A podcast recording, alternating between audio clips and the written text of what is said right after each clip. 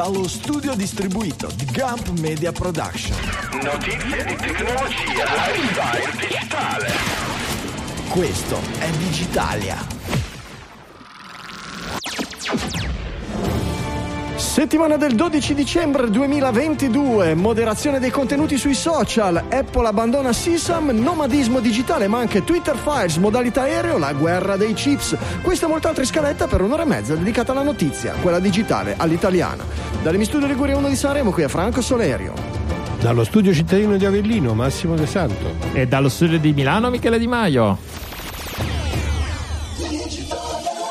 Buongiorno cari, bentornati digitaliani all'ascolto e buonasera, non fluida ai miei colleghi. Ai microfoni di Digitalia, bentornato Max, ciao Michele. Eccoci. Ciao Franco. Ciao Doc, Ciao, ciao, a tutti, Max. ben ritrovati. Bello, non ri- fluidi, molto solidi. bello riverberante dalla sua, dalla sua- dal suo studio in fase di stanza di ristrutturazione. ristrutturazione. Eh vabbè, Eh, ci sta, ha, esatto. caccia- Eh, vabbè. ha cacciato Ogni i figli tanto- di casa pur di poter fare uno studio per capita. Digitalia. No, Sì. quelli se ne sono scappati? Eh, eh. Per forza, non gli facevi guardare YouPorn mentre trasmettevi, allora si sono cercati un posto con, con più, più libertà di banda. Con più libertà di banda. È così, è così. Eh, ci sta. Bisogna che siano spiriti liberi. La fibrona te l'hanno portata, la fibrona famosa? Ma tu stai scherzando? Eh, no. Sono tre Ah. mesi. Eh, Ah. Sono tre mesi Ah, che ok, combatto. Non Ah, mi che hanno combatti? portato ancora un bel niente. Ah, niente.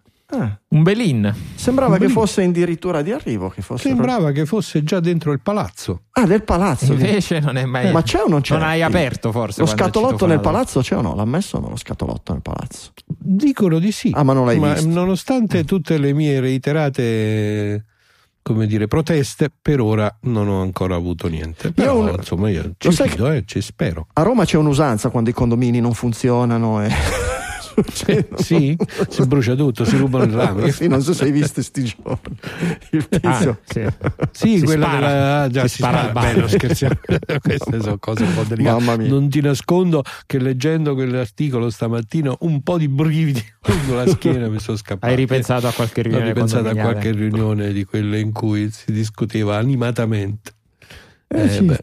È un attimo, un attimo, ma poi di sti tempi la gente è tutta col, col grilletto facile. Mamma mia. Allora, cominciamo con le notizie della settimana. Vi promettiamo quest'anno, cerchi- questa settimana cerchiamo di rimanere, di comprimere Elone da Marte, come lo chiama Mamma Michele, verso il fondo della trasmissione, in modo che non col suo, col suo ego ipertrofico non, non gonfi e non, non- non- non si estenda nella maggior parte della puntata. Cominciamo con Sisam, con Apple, che vi ricordate aveva eh, annunciato e causato molto, eh, molte critiche. Questo sistema eh, attraverso i database SISAM di rilevamento di materiale eh, pedopornografico comunque sensibile direttamente sul device dei dispositivi fondamentalmente trasformando i dispositivi dei suoi clienti in strumenti di, di- di- di controllo. Mm, niente credo che nessuno abbia da ridire nel per quanto riguarda il controllo di- della diffusione di materiale di quel genere, tranne ovviamente chi è appassionato di materiale di quel genere, ma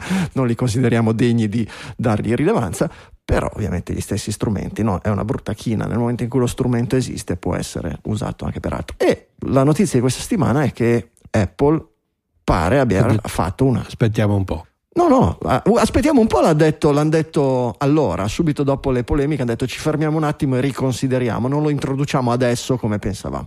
Sono passati un po' di mesi, cosa sarà passato? Un anno, Michele? C'è scritto, ci sono le date sull'articolo.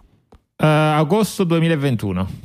Eh, quindi sono passati un anno e mezzo e la riflessione ha portato alla decisione di fermare completamente il progetto, per cui il- l'implementazione del- dello scan on device dai database delle, delle- delle firme poi, perché non- non- non- non- non- tecnicamente non, non avrebbero messo tutto il database del materiale pedopornografico sui dispositivi, sarebbe stato quantomeno controproducente.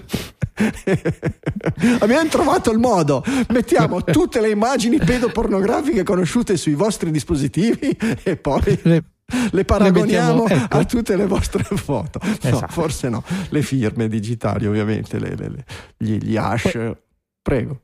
Per quanto comunque hanno, hanno confermato un Communication Safety for Messages, Sì, che è un è sistema di opt-in che analizzerebbe le immagini direttamente sul eh, dispositivo dell'utente, opt-in per un genitore nel caso in cui voglia controllare che il figlio non mandi, non generi materiale che Eh, non possa potenzialmente esatto che caschi in qualche trappola o in un qualche pentimento quando, Sì.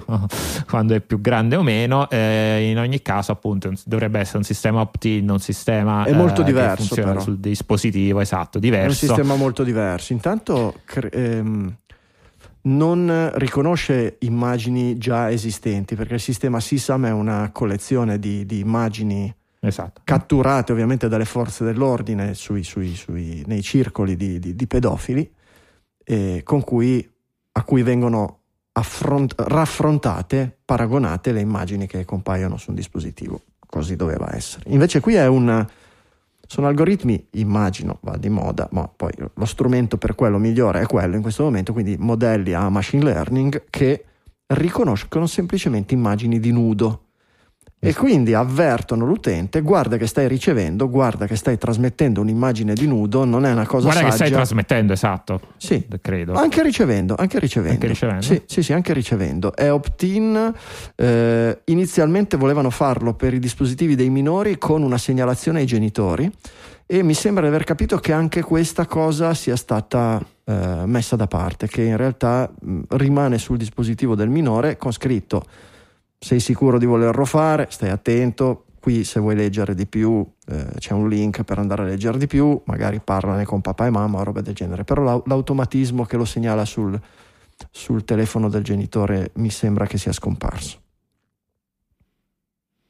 Vabbè dai un passo, un passo Sì. avanti nella, Ah. nella direzione giusta Sensato, sì sì, sensato, sensato, certo. Poi c'è- se ci si domanda sempre perché, no, comunque, vabbè, tutto l'articolo si parla di come Apple abbia interpellato numerose organizzazioni, eh, sia per la tutela dei minori che per la tutela dei diritti civili delle persone.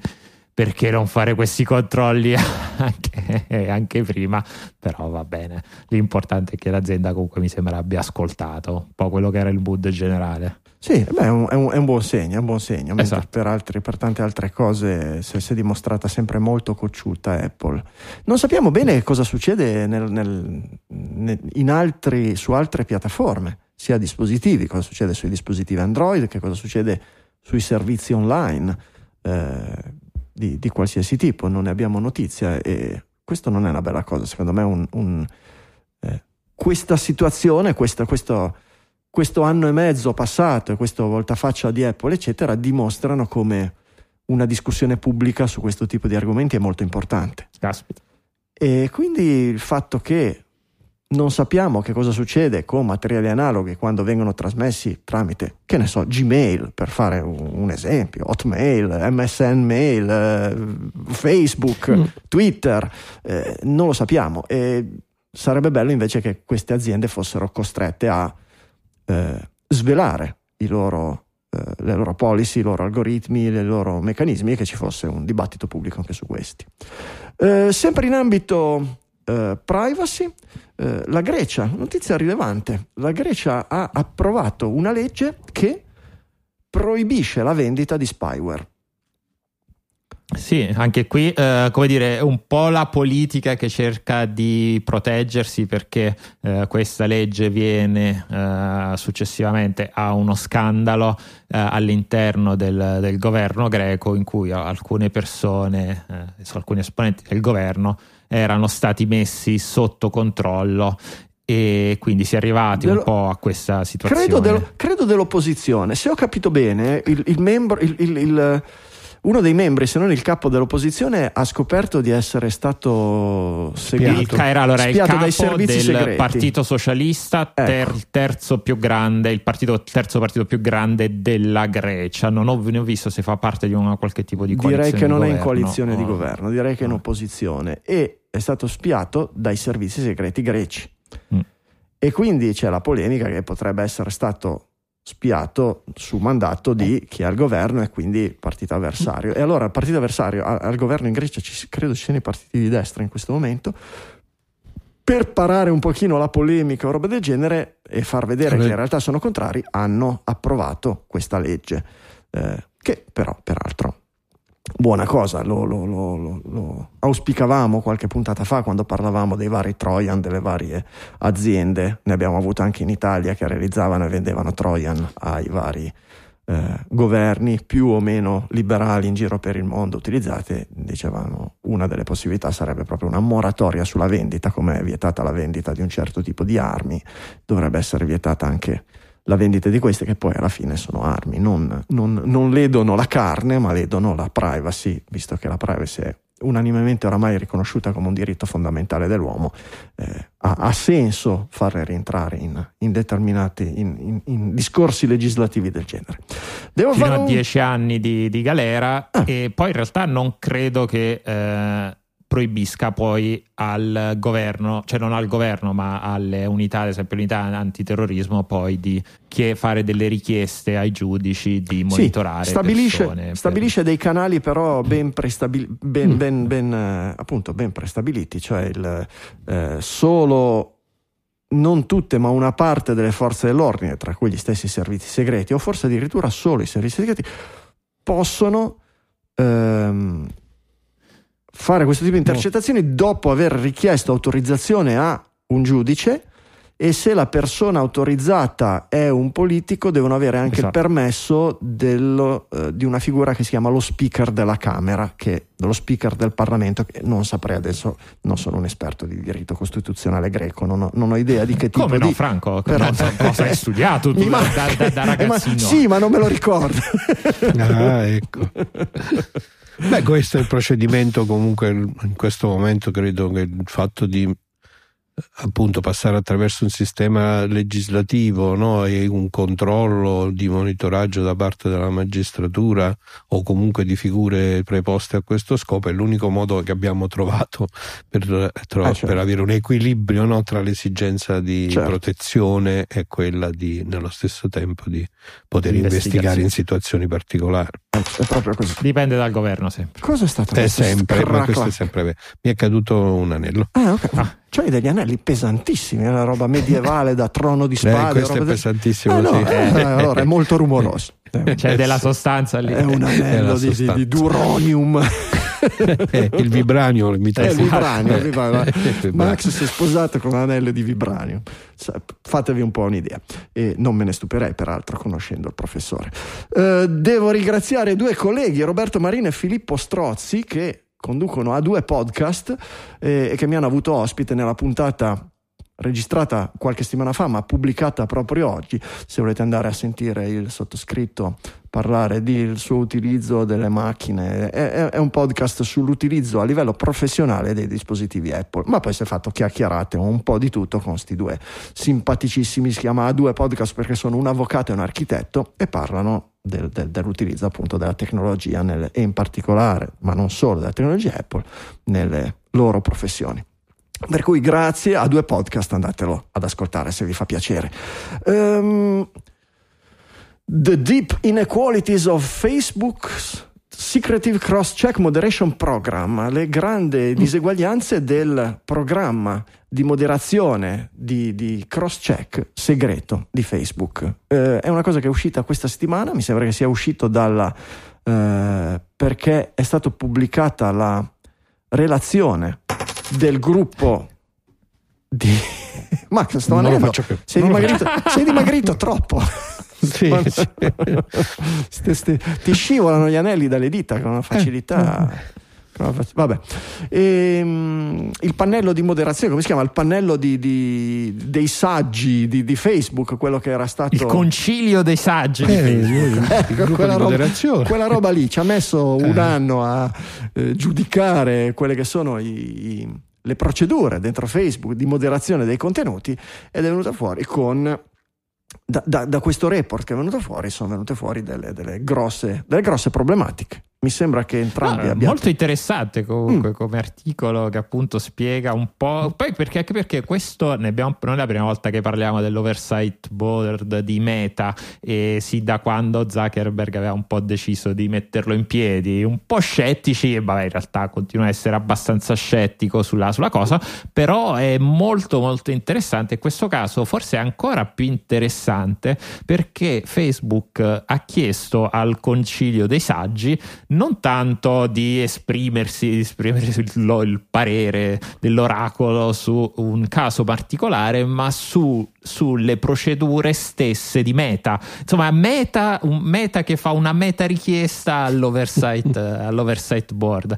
Eh, si parlava, eh, come dicevi giustamente tu, delle tutte le procedure relative al cross check. Cos'è- cosa sono queste procedure? In pratica, la, la stragrande parte della moderazione de- di Meta, ma mi sento di poter dire di quasi tutti i social network, viene fatta da eh, un misto di segnalazioni degli utenti e di eh, moderazione eh, algoritmica. Quindi la stragrande maggior parte dei contenuti di Facebook non viene segnalati, non viene poi rivista da un essere umano. E insomma, Meta ha chiesto all'oversight board proprio se questa procedura era corretta, se, se era giusto che soltanto poi determinati account, quelli più in vista, eh, fossero eh, soggetti, dovessero essere soggetti a questo, a questo cross check.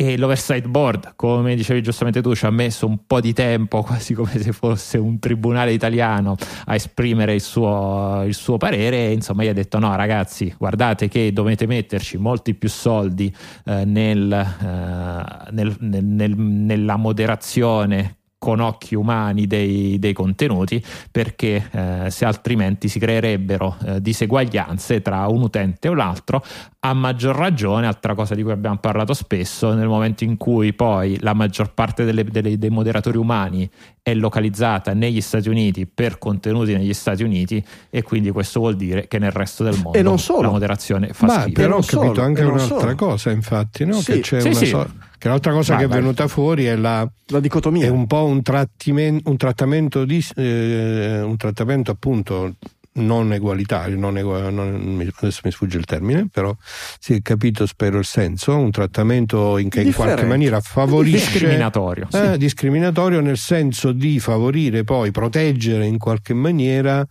eh, chi ehm, ruolo- gioca un ruolo mm, particolarmente influente no? anche nei Sì, confronti una, della lista, società c'è, una stessa. lista, c'è una lista. Eh, c'è una white list fondamentalmente Esatto. che è una Per- fonte di diseguaglianza Sì, e la perché fonte di di fatto protegge gli account Sì, di ma quelli che li protegge, li un'influenza no? protegge perché non vanno in moderazione diretta. Cioè la moderazione di Facebook per gli utenti comuni è algoritmica e diretta. Cioè se tu passi da- attraverso l'algoritmo e l'algoritmo che dice che il tuo messaggio parla di violenza, incita alla violenza o, o qualsiasi cosa che resti...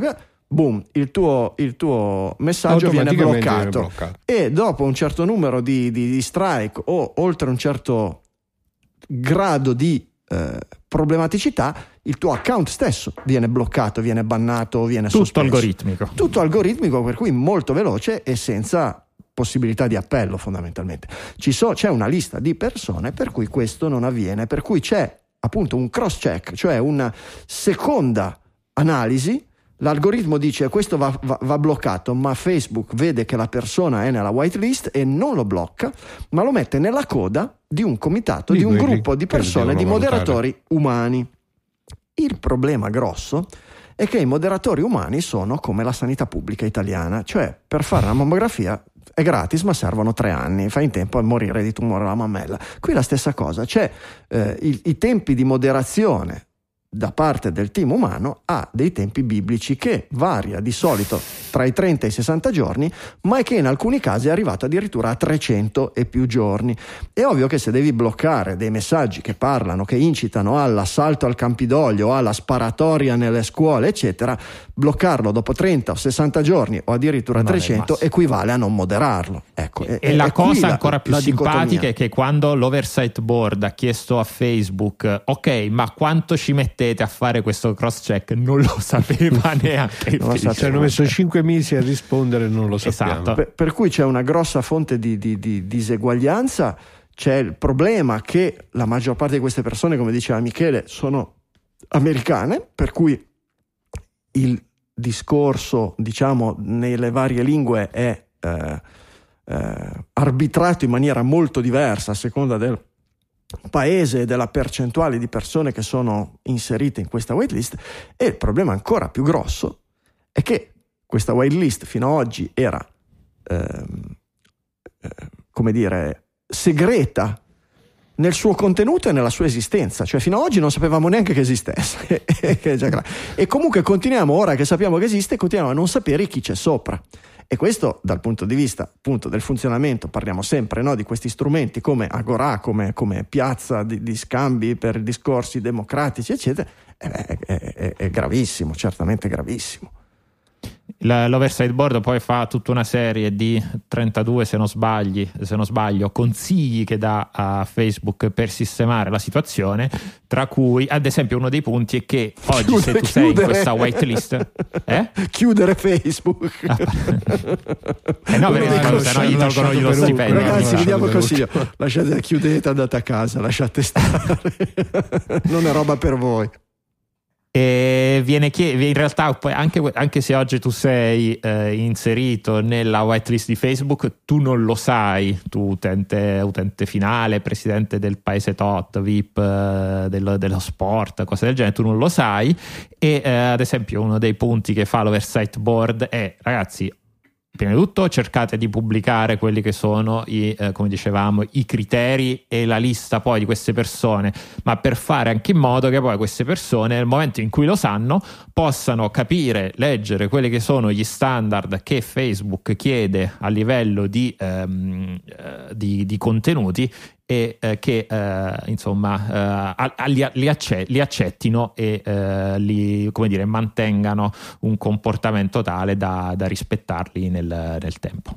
Eh, ovviamente Facebook eh, non ha poi risposto e 32 sono tanti, ci vorrà un anno per ognuno dei commenti. E ci esatto. vorranno 32 Poi metti poi anni. la- devi fare l'appello, insomma, poi devi, devi trovare un caprone da sacrificare agli dei per, il, per, per l'oracolo, insomma, ci vuole il tempo che ci vuole.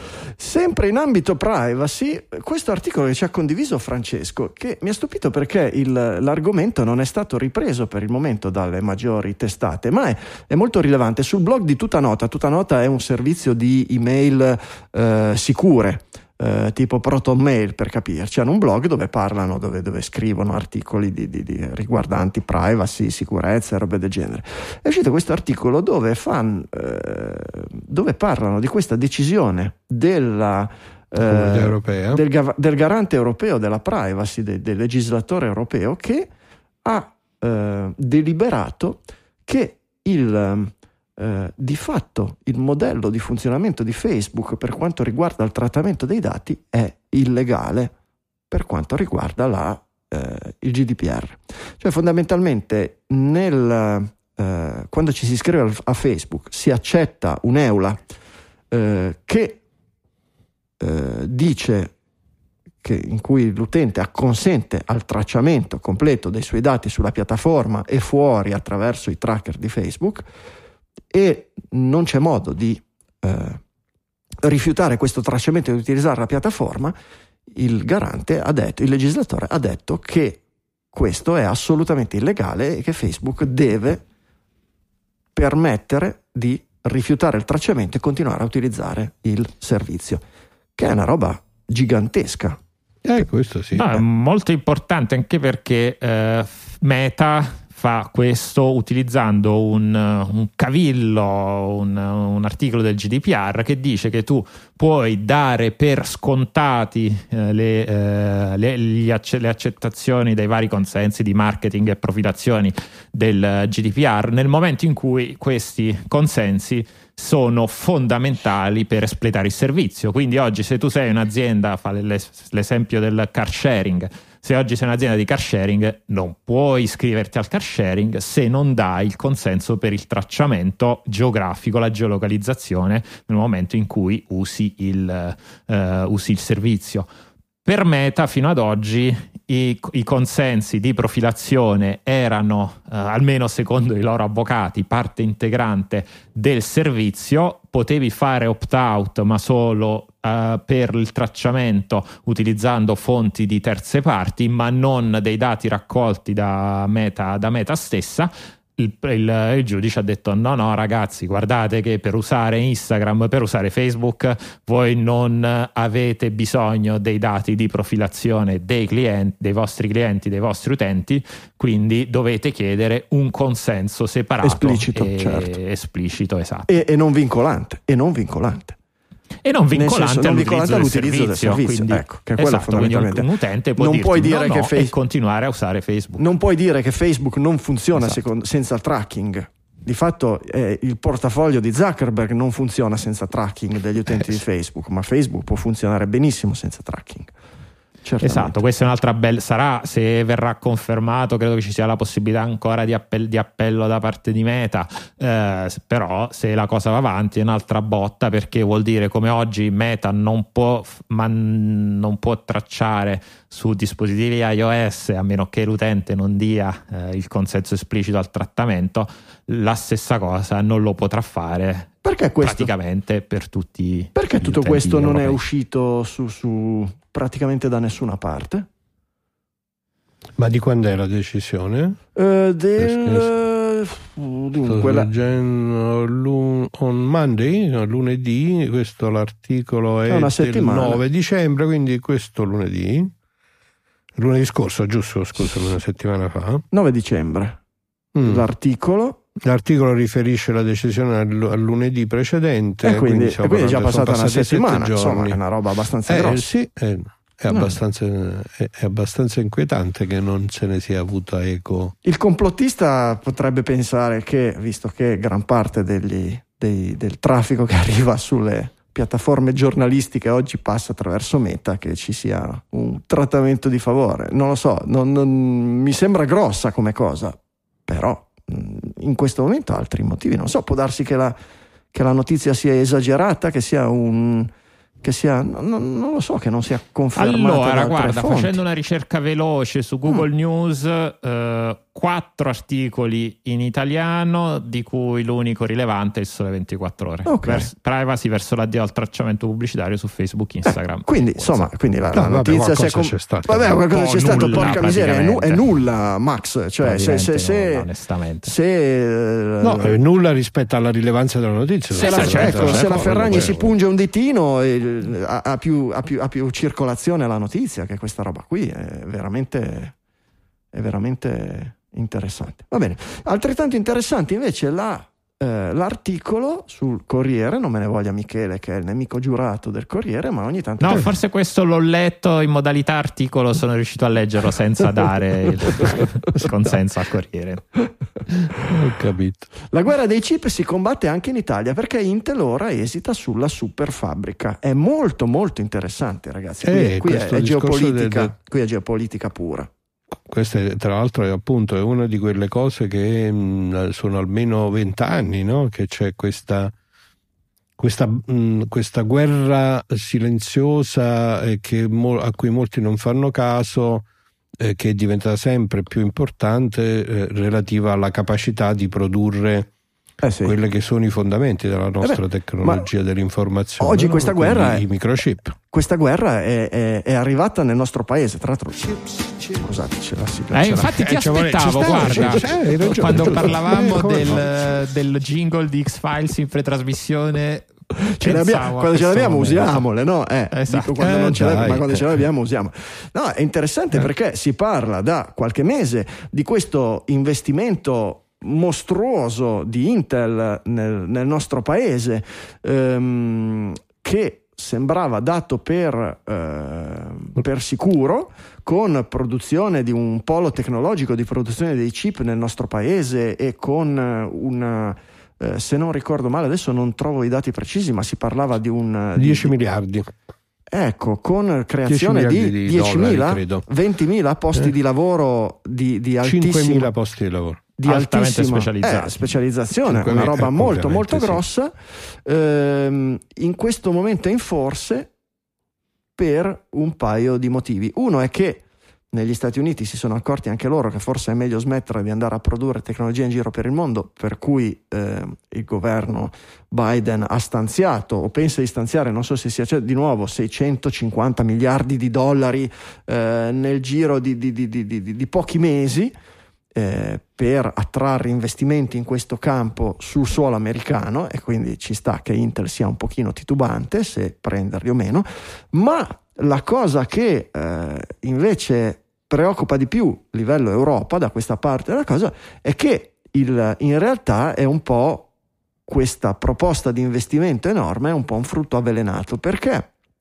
Per produrre, per accettare un investimento del genere, ehm, fondamentalmente l'Europa e non solo l'Italia dovrebbero accettare che tutta questa tecnologia che viene prodotta su investimenti americani subisca un ban completo delle esportazioni verso l'Oriente e la Cina in particolare, che è una roba molto molto grossa perché mh, non parliamo di eh, dei chip di Intel, parliamo anche dei chip di Intel che vanno nei portatili della, della- della Asus, della Acer o robe del genere, ma parliamo anche dei chip che finiscono dentro, che ne so, le BMW, le Ferrari, eh, le, le- le lavatrici Indesit eh, e eh, sono tutte aziende da noi in Europa che verso la Cina, verso la Cina hanno un, eh, un mercato gigantesco, enorme, un bacino di, di- di clienti attuali e possibili eh, veramente gigantesco.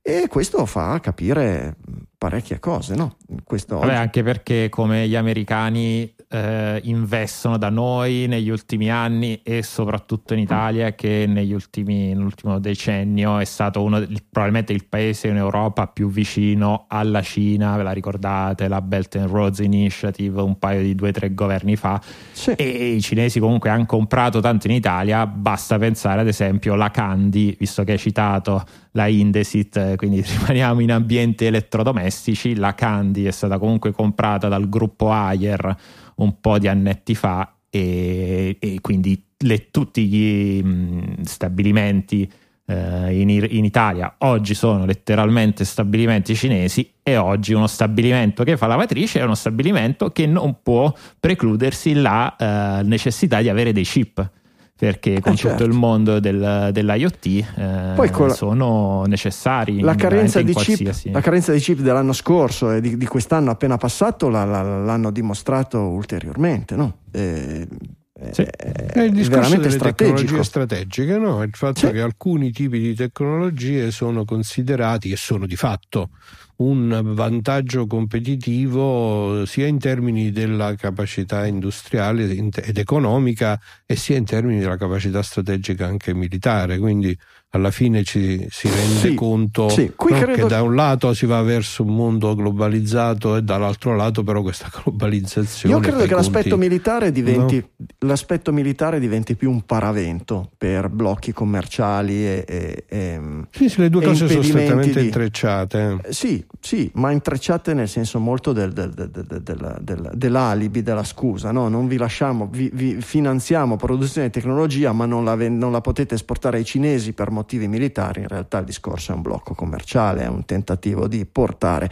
Ecco, la cosa pazzesca è che il nostro povero paese, che è sempre, è da sempre al centro, no? È, è da sempre un po' crocevia e ago della bilancia di una marea di commerci. Oggi vediamo quello dei microchip, eh, in questi giorni vediamo anche quello dell'energia, l'abbiamo visto nel mercato del petrolio, ricordatevi Sigonella, vi- ricordatevi l'omicidio Mattei, eccetera. Nonostante questa centralità noi riusciamo sempre a essere la Repubblica delle banane, quando strategicamente, no, dai tempi dei romani, con questo stivale piazzato in mezzo al Mediterraneo, crocevia tra tutte le culture, Oriente, Occidente, Nord, Sud, potremmo essere veramente i gabellieri del mondo, quelli che dicono volete passare di qua, cascate il grano, e invece riusciamo sempre a essere l'ultima ruota del carro. Boh, è una roba pazzesca che non, non- è una di quelle grandi cose che se, se studi la storia non riesci a spiegartela, come fanno gli italiani stando su- nel no, il paese più fertile, col clima migliore, nel posto più Ma figo c'è del sto mondo. sole, c'è sto mare, a che Ecco, me è- frega è a me è delle quello, navi è dei quello, cinesi. è quello. Sì, ma è anche Ecco. vero che poi la nostra storia è una storia nella quale, come dire, abbiamo vissuto tanti di quei cambiamenti, con Eh tanti di quei rovesci, che in qualche maniera è entrata in gioco una mentalità di adattamento che Sì, con sì. fasi alterne nella Sì, sì. storia Sì, no? sì, è vero. è diventa capacità di adattamento positiva e quindi capacità di cavalcare la tigre, le onde, eccetera, ed essere sempre in qualche maniera presenti, e capacità di adattamento negativa, e cioè Sì. di acquiescenza a questi grandi di giochi. mollezza, esatto, Eh, di non capacità di Poi, fare sai, gruppo, sistema. molto complicato Eh. perché se uno comincia a tracciare, per esempio, sulla storia di queste tecnologie, soprattutto tecnologie dell'informazione, dalla seconda guerra mondiale in poi, vedi che gli Stati Uniti hanno mantenuto un predominio in questo senso in maniera estremamente decisa eh, da sempre. A un certo punto c'è stato un momento in cui la Cina ha ripreso, no? ha, ha- ha cambiato il suo approccio culturale e in quegli anni forse gli Stati Uniti erano distratti da problemi interni eh, o non si sono resi conto, io lo posso testimoniare dal punto di vista personale del mondo scientifico, credo di averlo già raccontato. Per molti, molti anni, ehm, diciamo da- per, per oltre 20 anni, i cinesi, eh, diciamo, io osservo questo mondo da 35 anni ormai, per 20 anni i cinesi erano considerati i paria del mondo della ricerca scientifica. Sì, sì. Nel giro di cinque anni la cosa si è ribaltata da così a così. Ed oggi le riviste più qualificate, gli articoli scientifici più interessanti sono tutti a marchio cinese in Sì, maniera molto forte, è come se avessero accumulato, hai capito, una, una- come- come un'inerzia crescente e poi la grande massa, perché parliamo di un paese con 2 miliardi Ecco, di diciamo persone, sono- con un modello educativo eh, Si sono svegliati meritocratico nel loro. senso ne- eh, Si sono svegliati loro, Vabbè. cioè a un certo punto hanno detto va Eh. bene, noi siamo quelli che hanno la manodopera a basso costo, cioè fondamentalmente cioè, siamo quelli che hanno praticamente gli schiavi che nel resto del mondo non ce l'hanno, invece di farli continuare a, a- a coltivare riso e a prendere la malaria nelle paludi, mettiamoli nelle fabbriche e costruiamo quello che ha fatto grande eh, la nazione che domina sul pianeta in questo momento. Gli americani nella loro protervia, tanto siamo i migliori del mondo, Team America fa chi è, eh, non ci hanno praticamente fan- fatto caso, anzi hanno detto che bello, andiamo a produrre lì che tanto costa tutto poco e non hanno capito che man mano che producevano e accumulavano ricchezza costruivano anche una classe di, di- di- di- di- di- di E teste soprattutto pensanti. accumulavano, connesce- Eh, certo. accumulavano Sì, sì. conoscenze Eh, perché certo. poi c'è tutte Eh, le certo. generazioni di cinesi che sono andate a studiare nelle, nelle- nelle, mh, nelle università occidentali e soprattutto Eh, certo. americani che prima di tutto gli hanno mangiato in testa gli americani quando facevano, quando facevano gli esami e poi soprattutto sono tornati, sono tornati indietro perché oggi eh, la- nella Silicon Valley è pieno di indiani e non, e non di cinesi perché gli indiani sono rimasti lì a lavorare mentre invece se, i cinesi, se ne sono tornati quest- a casa c'hanno questa, sì, questa logica.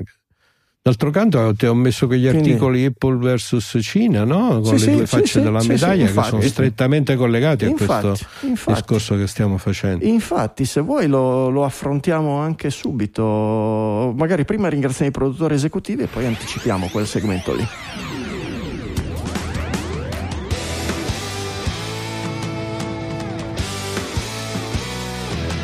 Produttori esecutivi, la linfa vitale di Digitalia, Digitalia che lavora settimana dopo settimana, 15 anni ragazzi di attività tutti i santi lunedì, avere pronti argomenti per la trasmissione, registrare, produrre la puntata, insomma non è una roba che si fa per gioco, non è una roba che si fa per hobby, è una roba che si fa per secondo lavoro, fondamentalmente tanta passione, ma ci vuole anche un ritorno. Il ritorno lo fornite voi, i produttori esecutivi sono quegli ascoltatori che decidono di dare una mano economicamente. Value for value dicono nel podcasting 2.0, se Digitalia per voi ha un valore e se lo ascoltate più o meno tutte le settimane un valore vuol dire che ve lo dà, trasformate questo valore in un numero, metteteci a fianco una qualsiasi eh, simbolo di currency, di valuta corrente, restituitelo.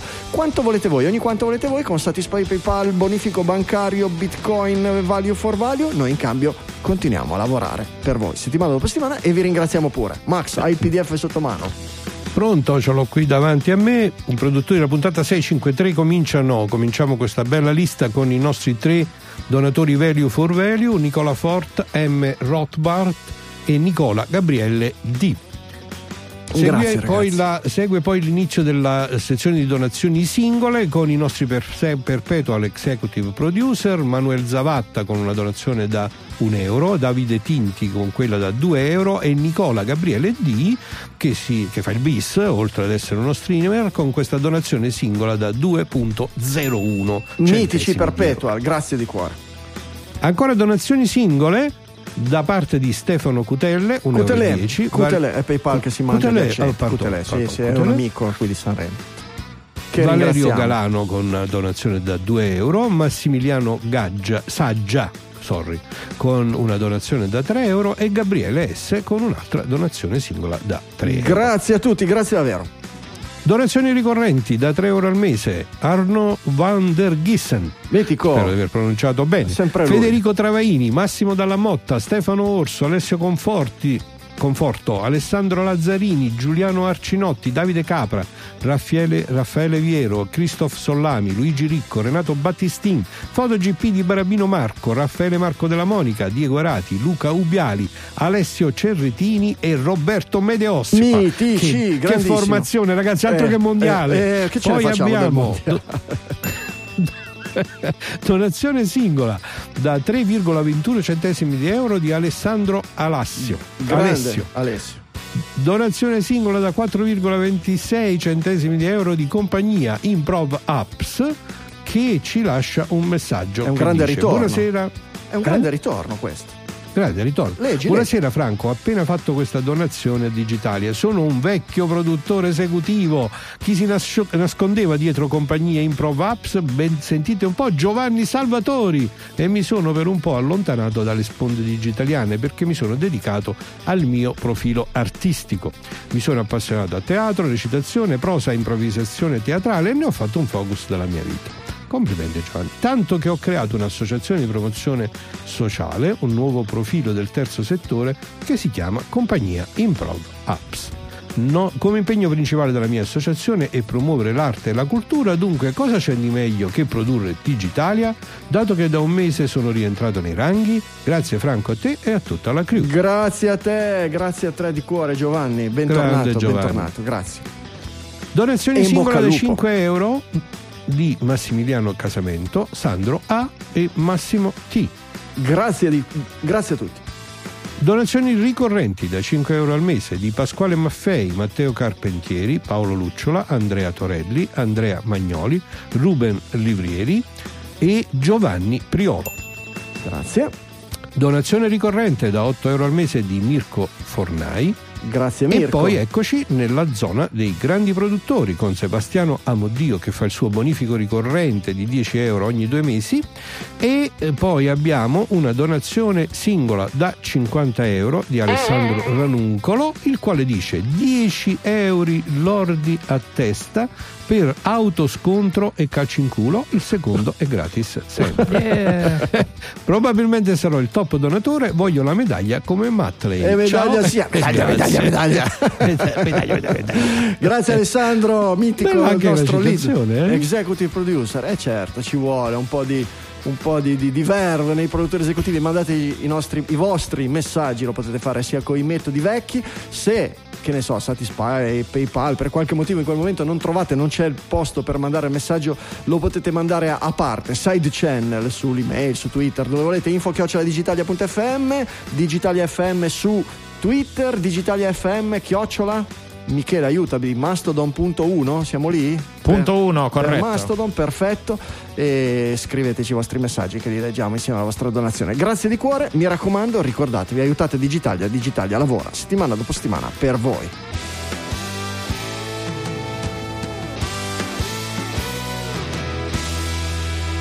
Allora Max, Apple in China, ci hai promesso qualche cosa di... di...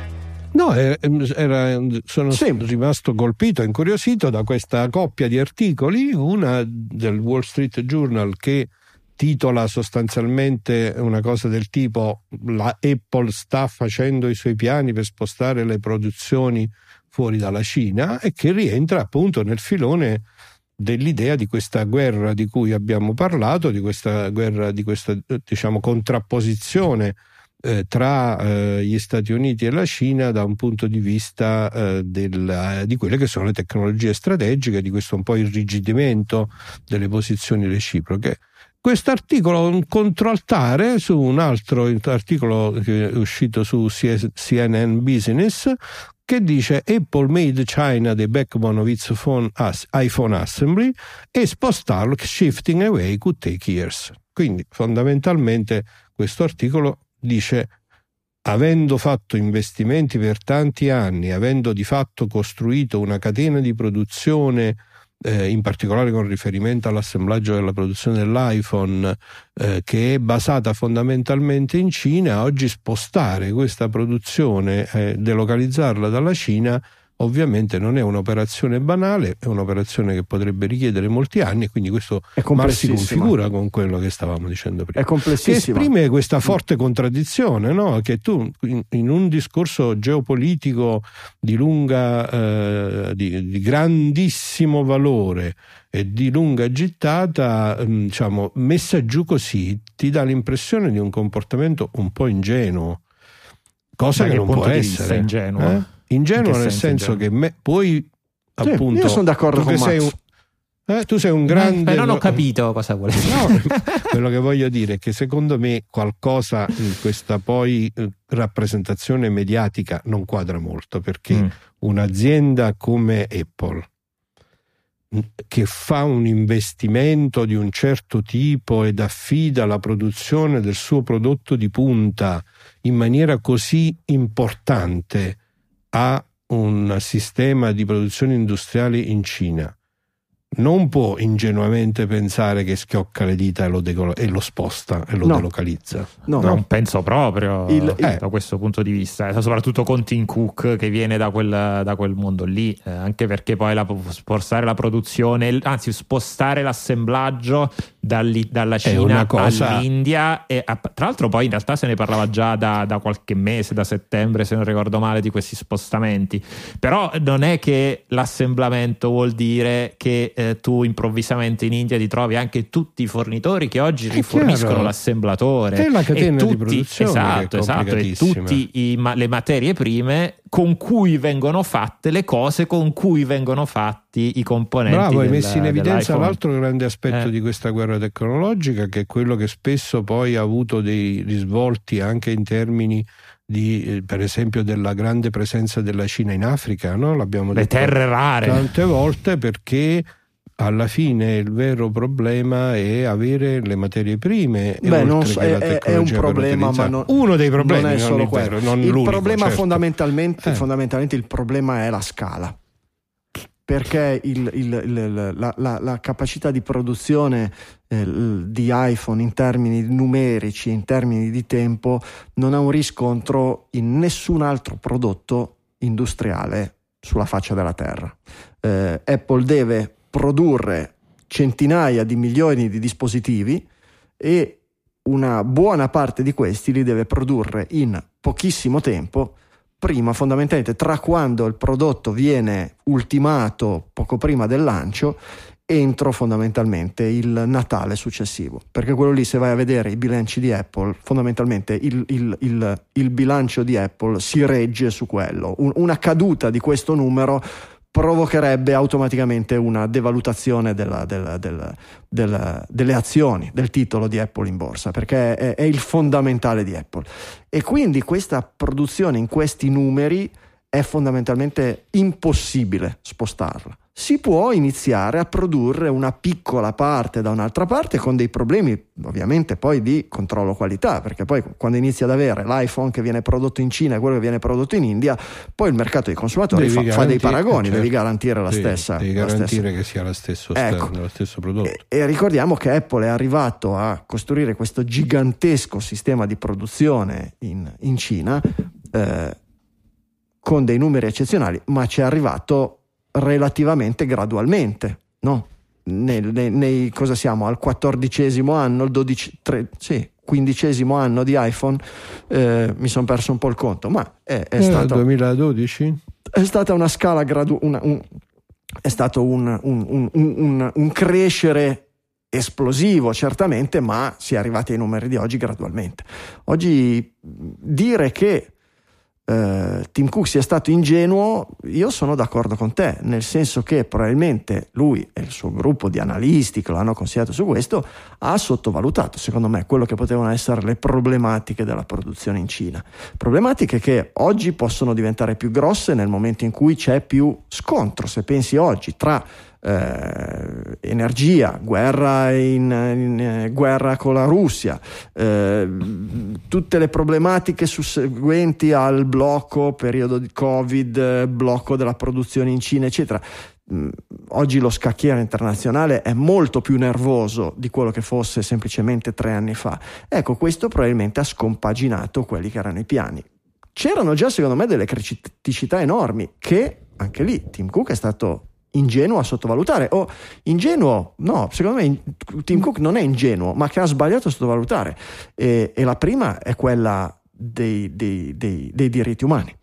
Eh, dei diritti umani sia per quello che riguarda proprio la produzione sia per quello che riguarda la popolazione generale. Perché legarti mani e piedi legare mani e piedi l'azienda più grossa degli Stati Uniti e fondamentalmente la più grossa del mondo eh, e la sorte a livello di, di, di, titolo in borsa e quindi di salute dell'azienda alle, eh, ai capricci di quello che è un regime eh, per nulla attento a questo tipo di problematiche è sicuramente stato eh, un, un rischio enorme e questo rischio oggi rischia di tornargli contro e già lo fa in parte. Eh, fondamentalmente eh, il governo cinese è in grado di ricattare quanto vuole Apple e l'ha fatto e ha continuato a farlo. Nelle piccole cose che noi ce ne siamo anche abbastanza fregati no? sull'iPhone in Cina non può essere tra gli emoji non ci può essere la bandiera della, eh, di Taiwan. di Taiwan. Perfetto vietata.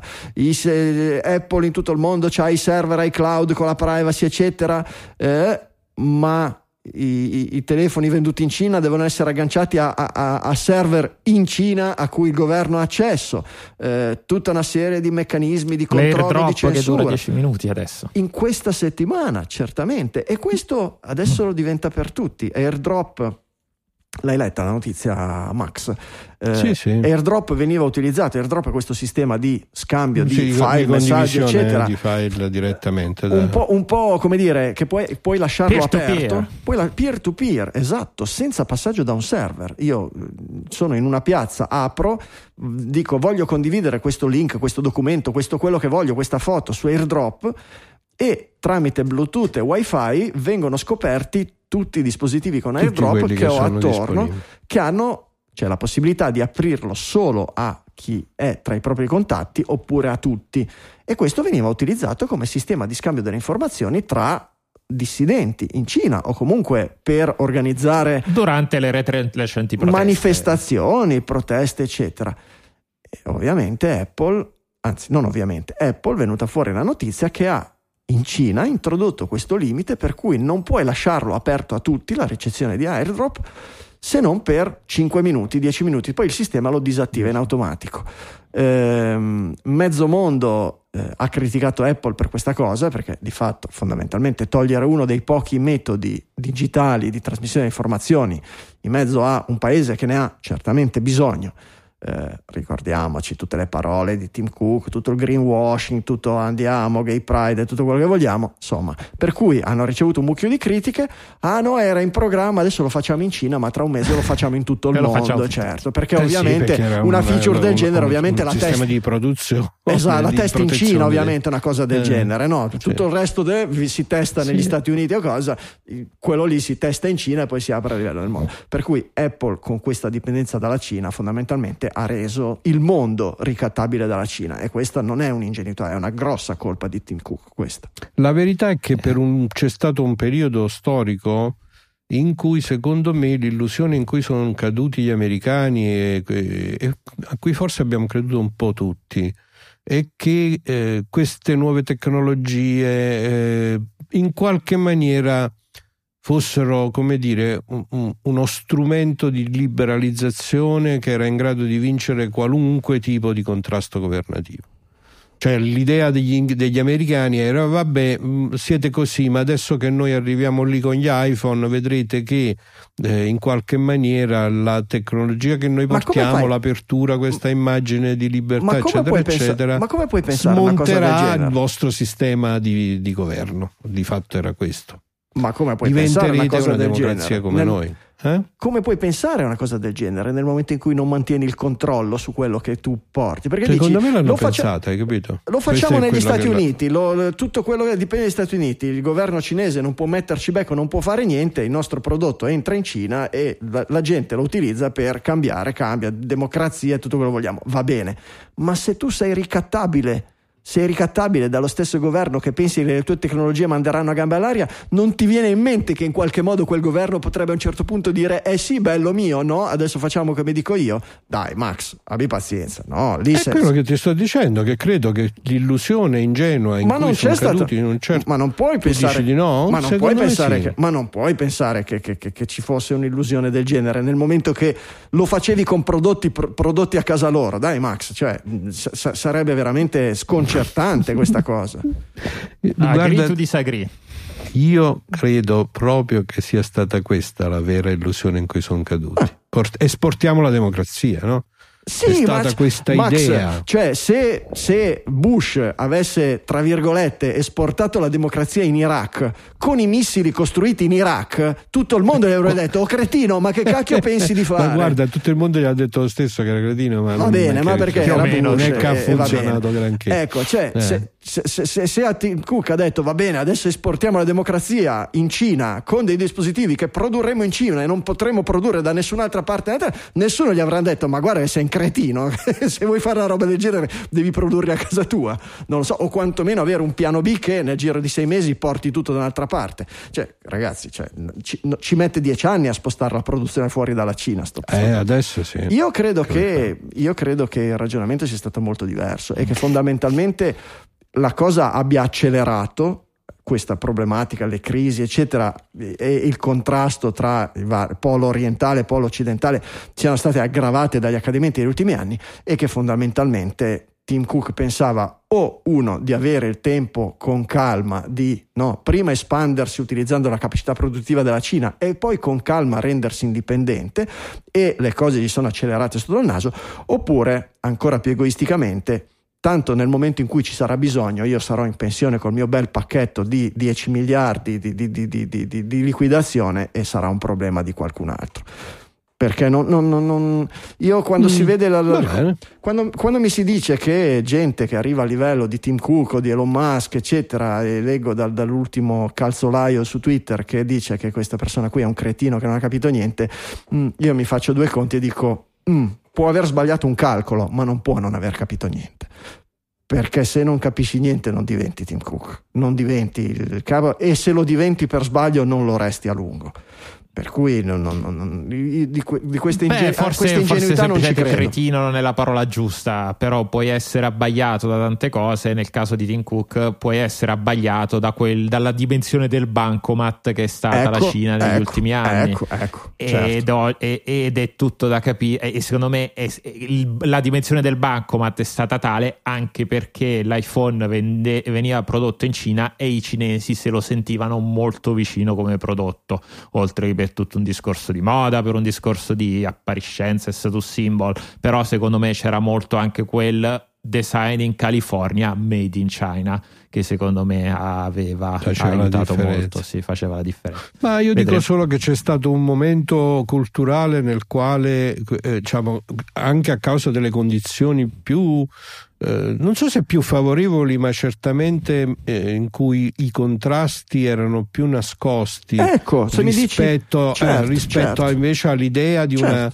Certo, certo. eh, di un- di un Certo. processo inarrestabile. Non è la Erano prima più- volta che ci si casca in questa i idea. No? erano più vicini i paesi, no? I Le cinesi- sorti progressive dell'umanità, cioè Sì, non è la sì, prima sì, volta che sì, si sì. casca in questa illusione. eh, Che, si- che- che tutto vada nella direzione giusta, che Certo, quelle che certo. sembrano delle problematiche si risolveranno perché quello è il destino dell'umanità, per poi scoprire tristemente che così non Ragazzi, funziona se- e aver commesso degli Certo. sbagli. Se Hitler e Mark Zuckerberg a un certo punto sono diventate persona dell'anno sulla copertina del Times, ci sarà qualche motivo. Qualche motivo ci sarà. Qualche motivo ci sarà, certe persone. Poi il Times porta sfiga. Il Times porta sfiga, sì, decisamente.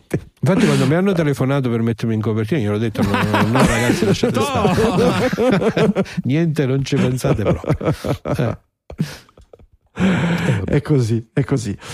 Eh, machine learning, modelli di machine learning sono quelli che occupano lo spazio delle news di più in, questi, in queste settimane. E la settimana scorsa la riflessione mia era: siamo ancora nel periodo dell'eccitazione, no? Su Digitalia siamo tra i primi ad abbracciare, a godere delle novità, a stupirci, A eccitarci. a eccitarci, certo, a eccitarci quando esce il giocattolo nuovo, eccetera, e poi arriva una fase della disillusione o quantomeno della, eh, della prudenza e di intravedere a volte. Ce ne facciamo un vanto prima del- del- del- dei commentatori, quantomeno del, del- del mondo della notizia generale, di intravedere quelle che possono essere le problematiche e i rischi connessi e poi magari di commentare anche dopo quando i rischi si sono avverati o robe del genere. E la settimana scorsa ci chiedevamo quando si sarebbe passati dalla- dall'entusiasmo per i modelli di machine learning al dubbio e alla cosa. Ecco, Tre giorni.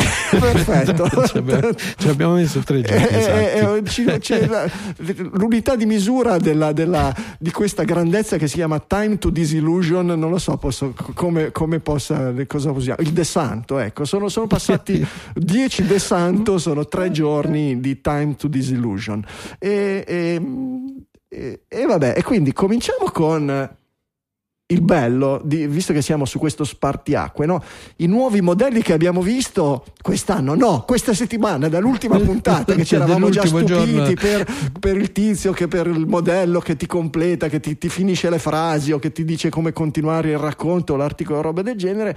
Questa settimana abbiamo visto eh, il tool per generare gli, eh, i, i copioni e gli script per eh, film, commedie, pièce teatrali. L'avete provato? È meraviglioso.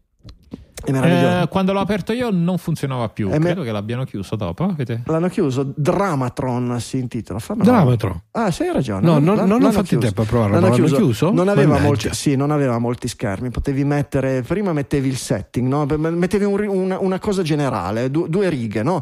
Eh, in una notte di tempesta, la crew di Digitalia rompe una gomma e cercando sotto la pioggia un rifugio, finisce in un convento di suore affamate di sesso. No, una roba del genere. Ok. E lui Una inizia a roba- dirci: Bene, eh, questi sono i personaggi. E lui ti mette quattro personaggi. Va bene, i personaggi saranno Max, Michele, Francesco. Max è quello con gli occhiali, un po' più posato, con i capelli grigi, esperto. Michele è quello più pimpante, che se ne intende queste cose, eccetera. E tu puoi correggere e dire: No, guarda, Michele fammelo un po' più così, Michele fammelo un po' più così, eccetera. Dopodiché dice: Va bene, scena 1 e ti descrive, ti fa tutto il copione e a ogni punto potevi correggere una roba del genere. Vabbè, insomma, delle- de- so- iniziamo a capire che sono un pochino degli specchietti per allodole delle cose, però insomma sono, sono, eh, dei- dei- dei- sono un qualche cosa di nuovo e di, e di eccitante che stupisce. Nessuno... Perché specchietto per le allodole, però? Eh, ci arriviamo piano piano, secondo me, tirando fuori quello che vediamo, nel senso che sì, Maieutica. sono sistemi generativi. Sì, sì, cioè, eh, di fatto completamente privi di fantasia. Eh, detto in sintesi, Per co- definizione, con una- esatto, per definizione, con una grossa carenza in termini di eh, inventiva, di creatività. E, e quindi ti producono del- delle cose che alla fine dei conti ti stupisce il fatto che il computer possa fare una roba del genere. Come ci stupiva il Commodore 64 quando scrivevi print eh, Hello Franco e 20 Gotto 10 e lui ti continuava a dire Hello Franco, Hello Franco e dicevi cocca che roba meravigliosa. Poi dici vabbè che me ne faccio? Una beata mazza. Ecco, e, e- e- e qui siamo di nuovo, qui siamo una roba che non abbiamo mai visto, una roba che sembra umana, ma umana non è, e che e che, insomma, eh, nonostante questo, uno degli altri pinnacoli dell'intelligenza artificiale di questa settimana è che tramite sistemi del genere hanno fatto riscrivere il finale di Lost. Finalmente, finalmente. ed, è venuto meglio, ed è venuto meglio di quello originale, ma ci voleva eh, ben poco. Diciamo che a proposito di creatività, se avessero detto di scrivere la prima puntata di Lost o di una serie tipo Lost e no, difficilmente ci saremmo aspettati qualche cosa di innovativo, rivoluzionario e, e come è stato Lost. Con l'ultima puntata invece ci voleva ben poco, ecco per cui se la sono presa proprio con la croce rossa. Michele mi ha messo anche questo quick del tizio che ha creato una virtual machine dentro chat GPT che colpevole non ho letto nei dettagli. Michele, eh, era una bella immagine. Sì, è, una, è, un articolo in cui il, eh, il, il, mm, il giornalista ha utilizzato eh, il chat G, GPT per, invece che per dialogare in for, beh, sempre in forma testuale, però non per fare un dialogo con la macchina, con uh, l'intelligenza artificiale, ma è partito da un comando Uh, da un comando, anzi gli ha prima detto uh, voglio che tu, uh, intelligenza artificiale, ti comporti come un terminale, un terminale Linux, Linux, io scriverò dei comandi e tu risponderai con quello che il terminale dovrebbe, eh, dovrebbe mostrare. E vabbè, va, eh, inizia appunto con questo paragrafo. Con questo paragrafo. Il primo comando è, eh, è ls tilde, quindi eh, per fare il listing delle directory, delle, delle directory nella, nella, cartella home, e il, la macchina ha risposto con una, una, lista delle cartelle che sono di solito eh, quelle di default di una macchina di una macchina Linux, quindi desktop, music, pictures, templates, documents, downloads, eccetera, eccetera. Eh, e niente, poi tutto il, eh, tutto il processo è andato, è andato avanti. Sì, lui, eh, ecco, mi ricordo, lui ha, ha, creato un file, poi ha di nuovo fatto esatto. ls, ha visto che il file era comparso nella directory. Ecco, di eh, qui inizi, eh no, di qui inizi a capire meglio come funzionano questi strumenti e che cosa sono di fatto. Eh, non è stato creato una vera virtual machine. Cioè il, questo, questo, modello non ha creato nessun file quando lui gli ha detto cat pippo.txt e qualcosa. E ha fatto finta di creare un file, ma ha risposto esattamente come risponde di, solitamente un computer. Perché? Esattamente come quando qualcuno gli dice scrivimi un eh, breve racconto sul podcasting nello stile di Edgar Allan Poe. Come fa lui a fare queste cose? Fondamentalmente questi qui sono dei modelli dove hanno infilato tutto quello che è stato scritto su internet, tutto quanto, e è in grado di rimescolarli prendendo i vari argomenti e i vari stili e mettendo tutto insieme. Per cui quando lui gli ha detto di rispondere come se fosse stato un computer, un terminale Unix, lui fondamentalmente, avendo fatto lo scraping di tutti i tutorial, di tutti i manuali, di tutto quello che c'è su internet riguardo ai terminali, sapeva benissimo che quando l'utente scriveva LS lui doveva rispondere con, non so, home, var, log, eccetera. Esatto, esatto. Ma non eh perché lui avesse costruito dentro di sé un qualche cosa che corrispondeva a quello, ma semplicemente perché scimmiottava quello che aveva visto statisticamente in tutti i dati che gli erano dati in pasto, esattamente come scimmiotta Edgar Allan Poe. Per cui fondamentalmente è una grossa scimmia automatica, cioè è un grosso pappagallo automatico, con dei risultati particolari, eccetera, ma mm, non pensiamo che sia... Eh, non pensiamo che sia neanche un passettino nel eh, nella direzione dell'intelligenza artificiale, perché qui ha molto di artificiale, ma di intelligente non ha veramente proprio niente ancora. Cioè sono modelli statistici. Vabbè, com- come sai, di... questa discu- definizione di intelligenza artificiale poi è quella che da anni e sì, anni fa discutere. Sì, ma al di là, al di là della eh. definizione, eh, defi- nel, nel concetto di intelligenza artificiale c'è gran parte dell'eccitamento che si vede, al di là dell'eccitamento ludico che vediamo noi, nell'eccitamento che c'è a livello economico, di investimenti, eccetera, nei confronti di questi strumenti che sembrano eh, promettere no, che domani scriveremo tutti gli articoli sui giornali saranno scritti dall'intelligenza artificiale, che i giornalisti diranno va bene, scrivimi un articolo su Elon Musk e Twitter e lui si mette lì e lo scrive. Purtroppo no, Purtroppo no, perché i giornali... Beh, meno male no, scusa. No, meno male no, ma no? purtroppo no dal punto di vista no, di, di, questo entusiasmo, di sì. questi investimenti, eccetera. Perché il risultato sarebbe che gli articoli su Elon Musk alla fine finirebbero per essere sempre uguali a se stessi e non dire niente di nuovo. Eh, o dire esattamente beh, più o meno non è che siamo eh. molto lontani da no, questa beh, ci manca il concetto di infinito perché non, adesso non ricordo non vorrei fare una citazione sbagliata ma se non sbaglio è Borges che nella biblioteca di Babele ipotizza questo, questa biblioteca nella quale eh, c'è tutto, tutto quello tutto, che è stato certo. scritto e tutto quello che è possibile scrivere certo. tutte le combinazioni di caratteri che hanno un senso c'è tutto, è esatto. tutto, tutto, tutto. Se tu questa cosa la espandi all'infinito, allora niente. è evidente che puoi dire posso ritrovare all'interno di questa biblioteca qualunque cosa, posso trovare la risposta a qualunque cosa, perché c'è il concetto di infinito. Ecco, noi siamo in certo. una situazione nella quale... In realtà... Quest... in realtà eh, il, il, paradosso è, è, è, è proprio il contrario. Cioè posso pensare che ci sia qualsiasi cosa, ma non posso trovarla.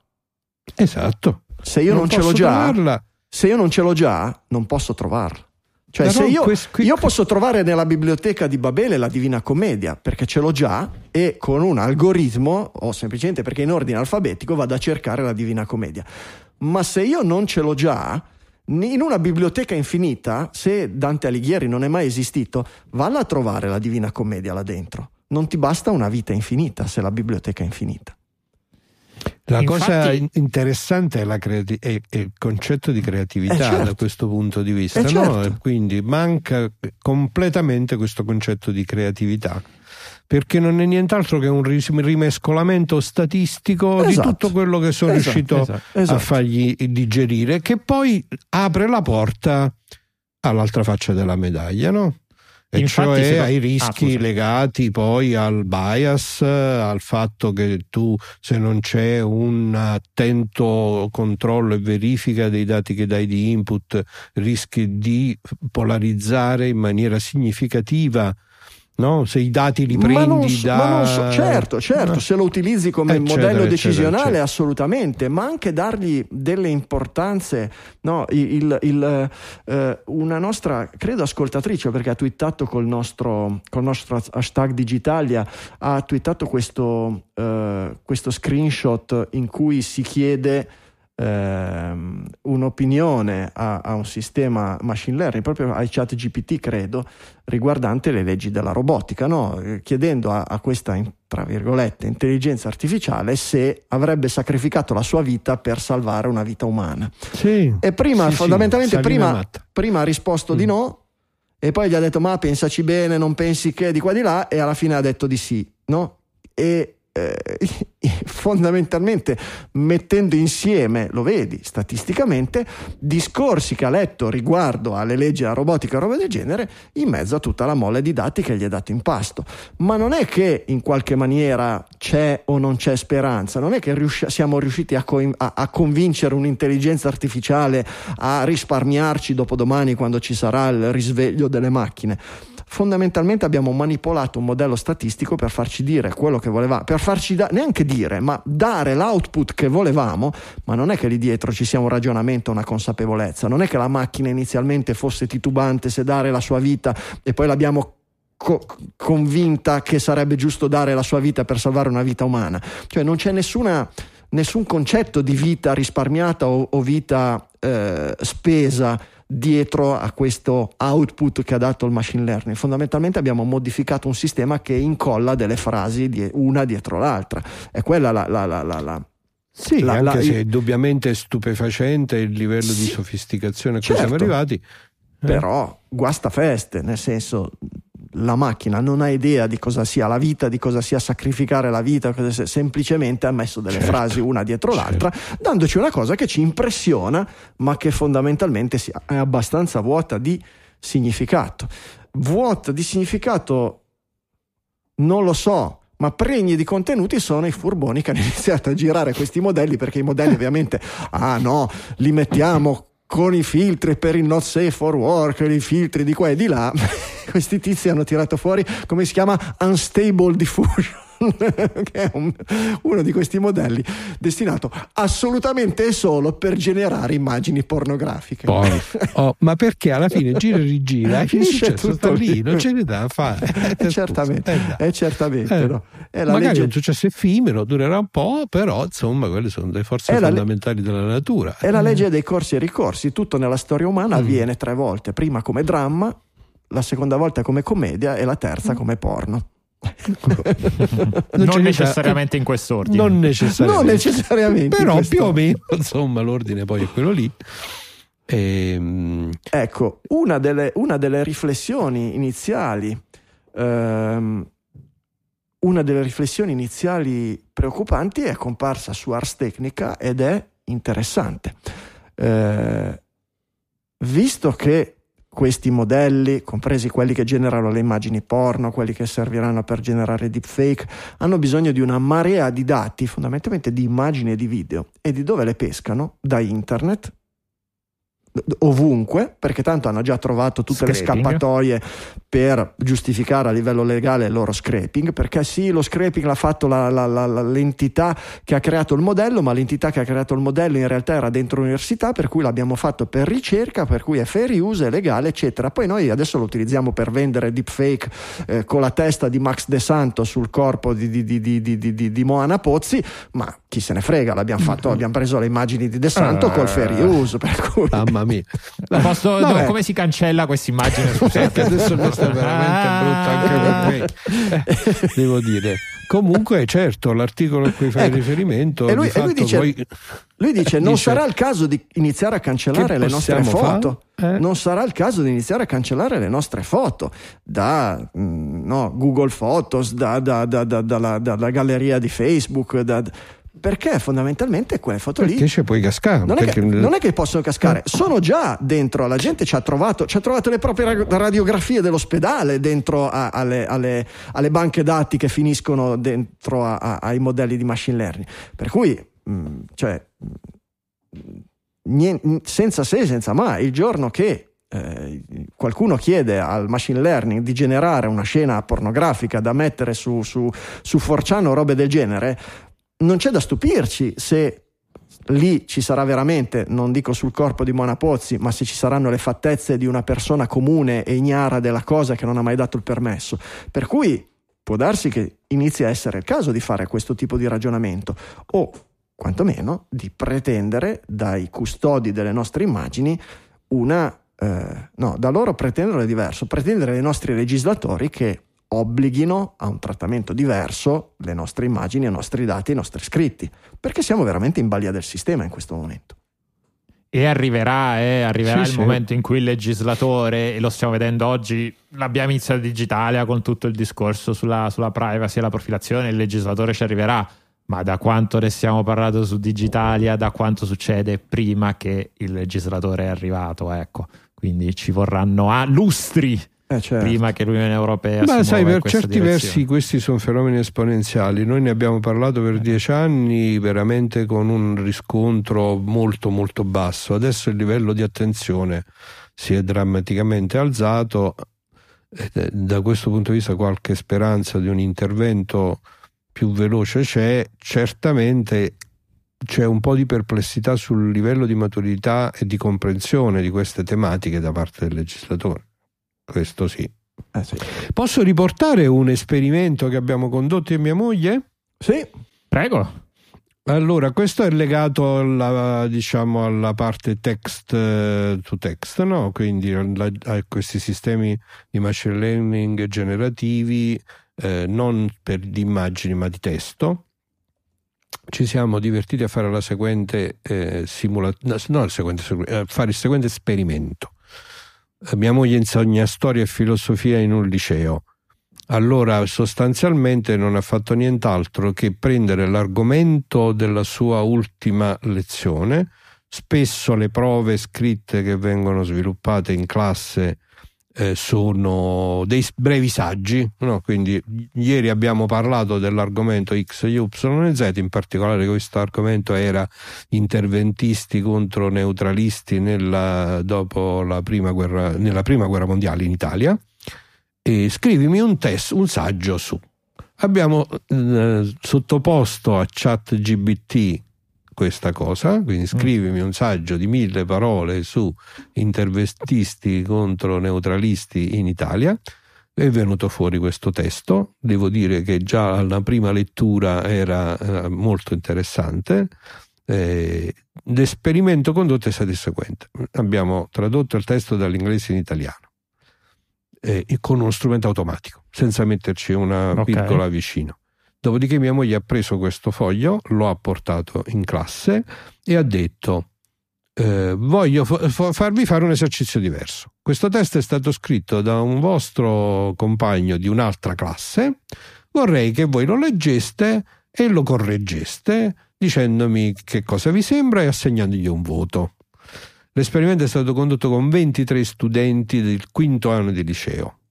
Nessuno ha riconosciuto il testo come un testo automatico, quindi tutti hanno creduto tranquillamente al fatto che fosse il testo di un loro compagno. Nessuno gli ha dato un voto inferiore alla sufficienza.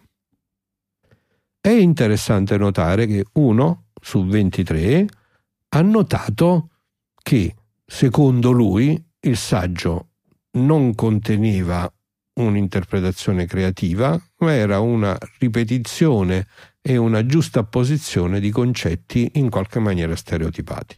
Oh, ma yes. comunque interessante. non gli è proprio venuto in mente Certo. che fosse Sì. generato da una macchina.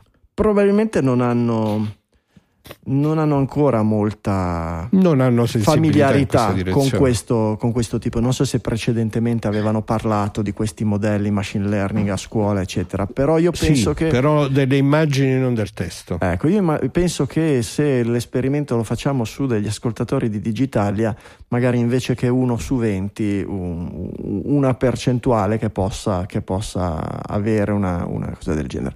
Ehm, sarebbe interessante fare il Turing test, sarebbe interessante fare il Turing test, cioè proporre più scritti alcuni scritti da un umano e altri da- dal- dal- dal modello machine learning e da una giuria fare, cercare di stabilire quale eh, è artificiale e quale è umano e- e fare una vera statistica e capire se si riesce a distinguere con una certa. Però fondamentalmente sulla ripetizione, sullo scrivere un saggio, c'è anche un articolo che avete messo voi no? sulla scomparsa del saggio, eh, Sì, sì, specialmente proprio del saggio Sì, scolastico. quello, sì. Nel saggio scolastico. Atlantic.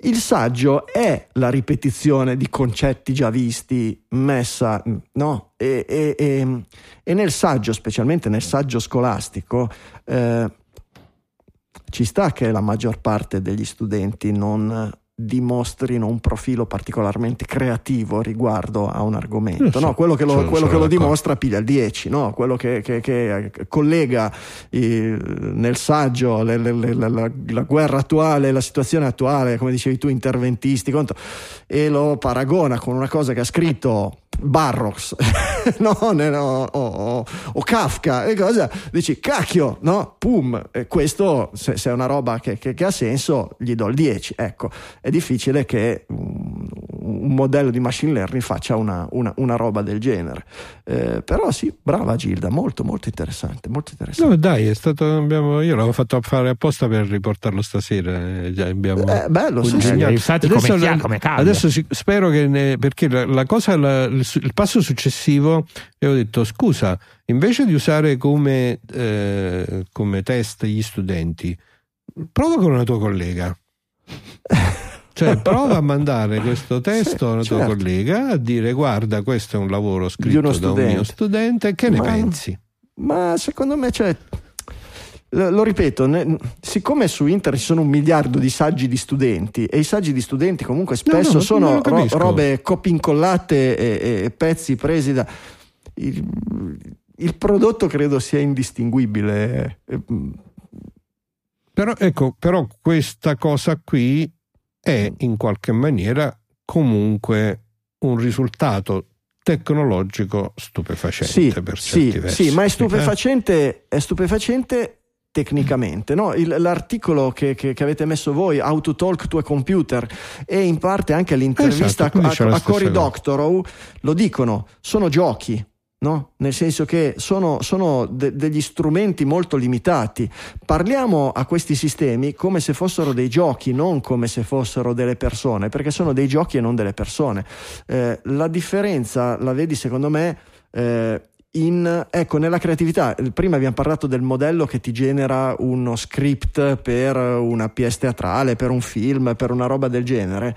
Eh, ecco, lì se tu prendi un lavoro del genere e lo metti insieme a dei lavori che dei veri creativi, non necessariamente di successo, ma delle persone che comunque hanno studiato mh, la scrittura creativa, hanno un minimo di eh, talento, eccetera, e gli dai lo stesso tipo di input, eh, no, l'incidente, lasciamo stare il convento di suore assatanate, ma no, l'incidente, eccetera, cosa, creami un, un, un telefilm o la trama di un film interessante, ecco lì secondo me casca l'asino perché chat GPT ti mette la trama trita e ritrita che statisticamente viene fuori in una situazione del genere su roba che leggi ecco, su internet. Sì, ecco, e invece la roba particolare, la roba creativa e da cosa lo confronti. Se eh, certo, tornare anche eh, all'esempio, certo. sia all'esempio di Max che all'articolo del, sulla morte del tema in classe, perché poi di quello, di quello stiamo parlando. Sì, se lo confronti con il ragazzo che è bravo, che è creativo, che ci mette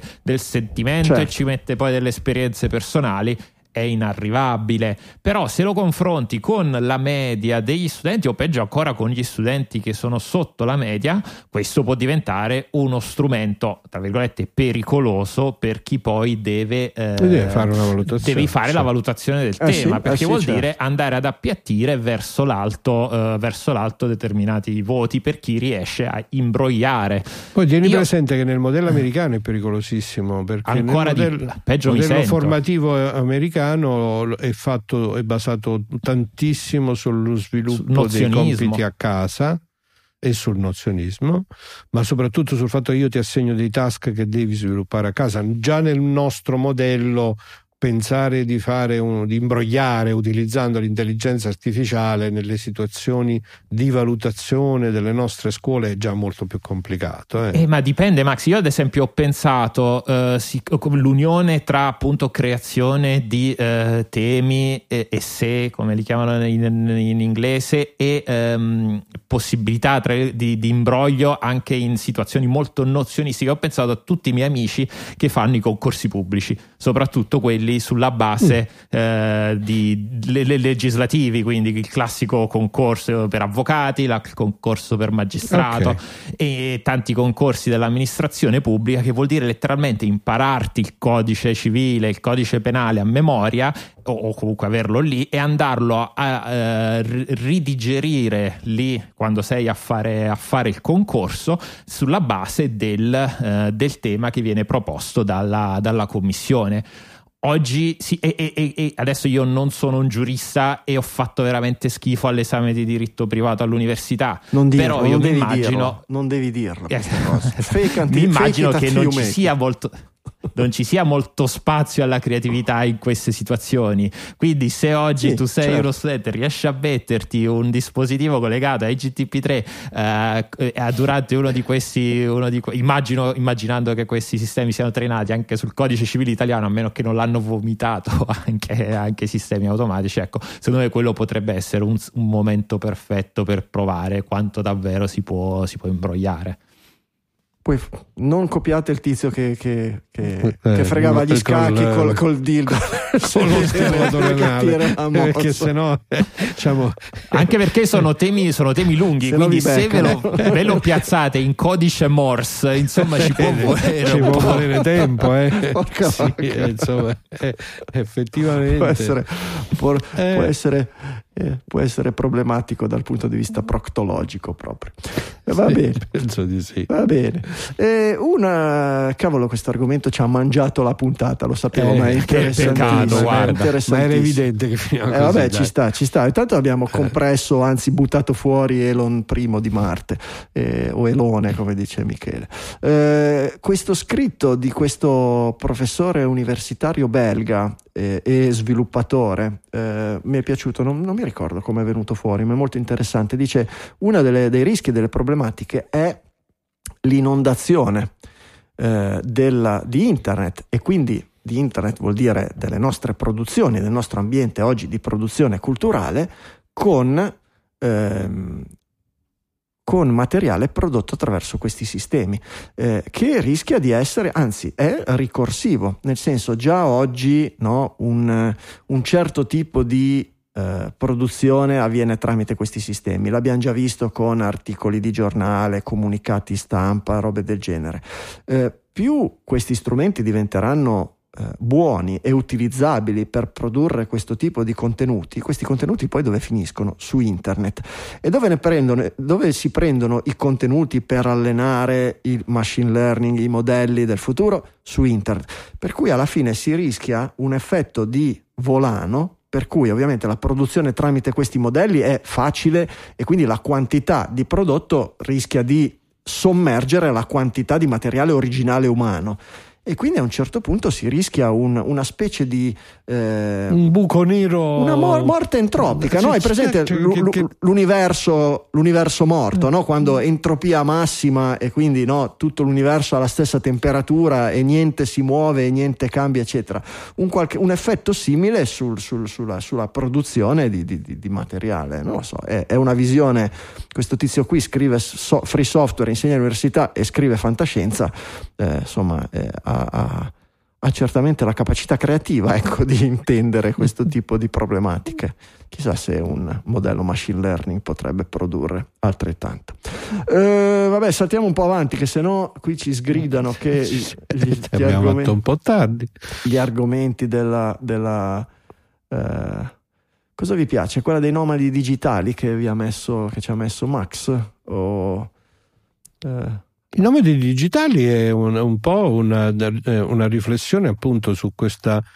Non so se dire, eh, diciamo, l'articolo ra- cerca di raccontare un po' meglio e di sfatare alcuni miti no, che si sono creati rispetto a questo discorso di poter svolgere almeno alcuni tipi di occupazione completamente da remoto e quindi di poterli associare di fatto a un nomadismo, al fatto che tu un giorno decidi di lavorare in un posto, un giorno in un altro posto e guarda un po' nell'immaginario poi la classica scena è vabbè vado a lavorare alle Maldive perché sicuramente a questo sì. punto posso mettermi a lavorare in spiaggia eccetera eccetera sì. e invece diciamo, il racconto è mm, diciamo, molto più realistico nel senso che effettivamente c'è una eh, come dire con la, soprattutto col periodo pandemico si è scoperto che effettivamente lo stato attuale della tecnologia e determinati tipi di lavoro possono essere svolti in maniera efficiente e produttiva anche in modalità remota e che a questo è possibile per alcune persone associare una maggiore libertà rispetto a dove stai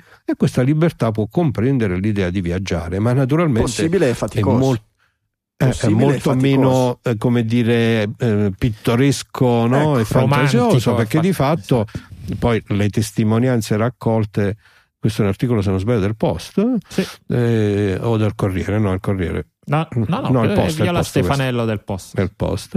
le testimonianze raccolte poi fondamentalmente dicono vabbè però poi quando dobbiamo lavorare dobbiamo lavorare non è che mi metta a lavorare in spiaggia perché tra l'altro sarebbe scomodo no? Cioè, in spiaggia lo schermo non si legge ti, ti la, la sabbia. nei dispositivi se, se, se muore di sì. caldo allora, Quindi, di fatto no, c'è questa, questa, questo realismo nel dire certo L'immagine... Io in realtà guadagno una libertà che poi è associata a un determinato tipo di persona, perché poi, diciamo, spostarsi, cambiare continuamente... Non è per tutti. Non è per tutti, no, diciamo, no. alla fine L- l'immagine, anche non l'immagine a costruirti la rete. No? L'immagine Scusa. del nomade digitale in spiaggia col cocktail, eccetera, eh, ha un responsabile ben preciso, che è Instagram. Fondamentalmente... Non fondament- se Guardami non esistesse Instagram, quel, quell'immagine del nomade digitale non ce l'avremmo assolutamente. È, è, è stato responsabile della glamorizzazione della, del, della vita e, del, e, di determinate attività negli ultimi 6-7 anni eh, in maniera incredibile. Peraltro, abbiamo letto questa settimana un articolo che si intitolava Instagram è morto eh, ed effettivamente eh, dà quell'impressione. Voi mm, usate Instagram? Aprite Instagram. Eh, io mi- sì, io leggendo, passivamente sì, leggendo, leggendo quell'articolo mi sono accorto che negli ultimi due mesi l'ho aperto veramente pochissimo, quasi niente, e, e- e- e- non mi spiego come. Però eh, qui mh, cambiamo discorso. E certamente la vita dei nomadi digitali eh, può essere interessante, può essere libera, ma può essere, eh, può essere faticosa e, e- e impegnativa. Non è da tutti, eh, però come dire, sì, è vero, mi mi- di nuovo mi sembra più una, una critica questo articolo alla, appunto, alla glamorizzazione che... che- che- che- Esatto, è la cultura che c'è attorno, perché poi attorno al nomadismo digitale l'articolo dice che si è creata un'economia di communities, Sì. di eh, influencer, corsi, Sì. training su come essere Eh, beh, nomadi com- digitali. Sono, que- digitali, sono Sì. quelli che spingono quella verso la glamorizzazione. Sì, ecco. e beh, vabbè, il solito discorso che se sai fare fai, se non sai fare insegni. Scusami Max, perdonami. No, no, non è- non è- eh, non se non sai è- neanche insegnare comandi. no? Esatto, esatto, esattamente. Beh, prima fai il critico e poi comandi, se non sai neanche Certo. criticare. Eh, un comandi. famoso vecchissimo detto, assolutamente realistico. Eh, però in questi casi ci sta, certi corsi di crescita personale o di cose del genere, non sempre, ma per la maggior parte delle situazioni penso che, che possiamo farle cascare in questo calderone. Ci sta. eh, come no, tutti abbiamo letto il libro, visto il film del tizio, come si chiamava, che, che- che- che- che girava per il mondo ed è morto, quello del bus in, in Canada. Sì, sì, Into the sì. Wild. Into the Wild, Into the Wild. perfetto, bellissimo, meraviglioso, la libertà, che bello, la natura, niente costrizione, ma ci ha lasciato la pelle e credo che se la maggior parte delle, delle- delle persone, dei ragazzi di città comuni eh, a fare una vita del genere sarebbero sopravvissuti molto meno di quello che è sopravvissuto lui. Cioè, io- secondo- tanti guardando quel film o leggendo quel libro dicono che sfiga che è morto. In realtà che culo che non è morto molto prima perché a fare una vita eh, del genere, a fare sì, sì, sì, cioè, col- con gli strumenti che ha un giovane oggi che cresce in città o robe del genere, insomma, si muo- o ci si prepara molto molto bene o si muore molto molto prima. A fare i nomadi Ma digitali non si Che non muore, aveva ma Instagram. eh, certo, certamente. Eh beh, ma il libro, il film e il libro di foto hanno instagrammizzato molto Into the Wild, eh, se vogliamo. L'hanno, l'hanno- l'hanno reso, cioè, quando guardi il film non ti rendi conto della fame che ha fatto sto tizio ancora prima di avvelenarsi o robe del genere, del- delle difficoltà, del freddo che ha preso. di- eh, siamo fatti così. È, è un'epoca anche così, grazie, lo ripeto, anche a Instagram che dobbiamo far sembrare sempre tutto così figo, così cool, così bene. Oh, ragazzi, cioè andavamo in giro con le biciclette senza freni a scatto fisso. Eh, Rendetevi dai. conto. Cioè. Con i carrettini con le rodelle sotto che scendevano a Co- co- 90 gradi. Ecco, quei jeans con i risvoltini, cioè. cerchiamo, Eh, cerchiamo di, stiamo esagerando. cerchiamo di Adesso dare un senso alle cose. nel millennial puro, insomma, i boomer stiamo regredendo sempre di più. Millennial, boomer, trogloditi Eh. e vai così. Eh, E se in Europa decidono di togliere la modalità aereo, che cosa ne dite sugli aeroplani? Che cosa ne dite? Siete Io vado contenti? in treno, Ecco, eh, ma anche in treno, non è che Ci- io ci viaggio tutte le settimane Eh in treno. eh, sì, infatti Mamma anche in mia, treno, per mamma mia, che poi nello scompartimento basta che ci sia un cretino che si passa un'ora al telefono che rovina il viaggio a tutti. Ma è veramente il caso. Qui la, la notizia è che è che fondamentalmente dopo anni e anni di studi e robe del genere hanno capito eh? che alla fine dei conti i telefoni sull'aereo si possono utilizzare che l'aereo non casca almeno gli aerei di adesso schermati e tutto quello che vogliamo. E quindi in America hanno detto no comunque l'ente dell'aviazione ha detto no perché rovinerebbe l'esperienza di viaggio dei viaggiatori.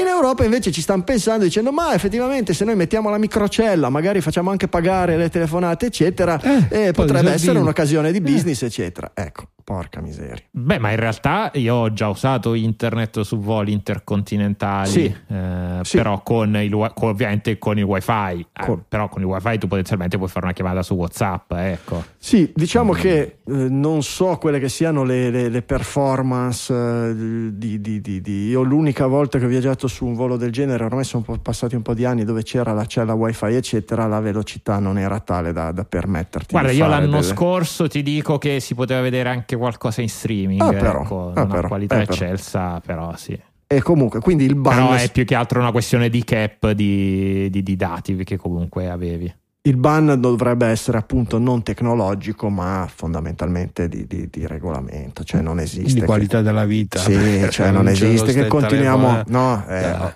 siamo, siamo, si- si- siamo, siamo un po' scemi noi esseri umani, no? Come la cuffia della Dyson che è uscita adesso con la cuffia che quando l'ha fatta vedere sembrava una presa per il culo ai tempi del Covid, invece è uscita veramente, finito quasi il Covid, la cuffia con la cancellazione del rumore e la purificazione dell'aria, oltre ad avere le cuffie sulle orecchie, ce n'ha una davanti alla faccia tipo museruola per cani che filtra l'aria e ti fa respirare l'aria pulita. Ecco, e, e tutti a, a- lì, altro che l'articolo di prima, quello è uscito no, a titoloni su qualsiasi testata possibile e immaginabile, da, da Panorama alla, alla- a Postal Market, dal New York Times al Corriere della Sera. Oh, che bello, guardate che bella invenzione della DICE. Non uno, non uno che abbia fatto la riflessione. Ma come ci siamo rovinati se dobbiamo andare in giro con una roba che ci toglie il rumore dalle orecchie e ci purifica l'aria? Cioè, non è un attimo il caso che iniziamo a ripensare i luoghi dove viviamo.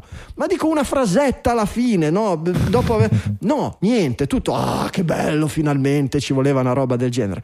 E qui la Filtro stessa anti-inquinamento. eh, beh. È no, la più che altro a me ha fatto cioè. che la metà, la metà delle foto eh, pubblicate dalla Dyson che ritraggono il figlio di- di- del signor Dyson, eh, James Dyson, il Jake Dyson è il figlio, James Dyson è il padre, credo sia, credo sia ancora, ancora vivo, e però la mette in metropolitana, cioè capisco che la metropolitana di Londra con quella tappezzeria sui, sui sedili della metropolitana effettivamente fa un po' schifo che non sai mai come la, come la puliscono. Però posso, e posso capirlo, beh, cioè, se sei in giro in una città inquinata, ok, tutti- tutte le questioni che dicevi tu, ma perché metropolitana? Dove non perché, la credo ecco, metropolitana, sia perché tutto- la metropolitana è inquinata, Michele. sì, sì, dei- dei- delle scoregge di quello che ti sta a fianco, Esatto, oggi, eh beh, Michele, so- dopo Eh, due eh. anni di Covid, dopo due anni di Covid, il- l'umanità è convinta che la presenza delle altre persone attorno a sé sia un, un pericolo, sia inquinante, sia pericolosa, sia Possa essere un danneggiante. rischio, certo. Eh, questo ha, ha- ha modificato molto, ma eh, avete letto, eh, avete fatto caso negli ultimi tempi quanti atti violenti, omicidi, eh, omicidi suicidi, femminicidi, figlicidi, robe del genere, gente che spara all'amministratore di condominio. Cioè, una volta succedeva una roba del genere, se ne parlava per sei mesi al Maurizio Costello, quando è, successo, quando è successo il delitto di Cogne, per dieci anni si è parlato solo di quello, perché era una cosa eccezionale. Oggi, più volte alla settimana leggi dei fatti del genere, sono diventati enormemente più frequenti episodi di violenza e, e- e del genere.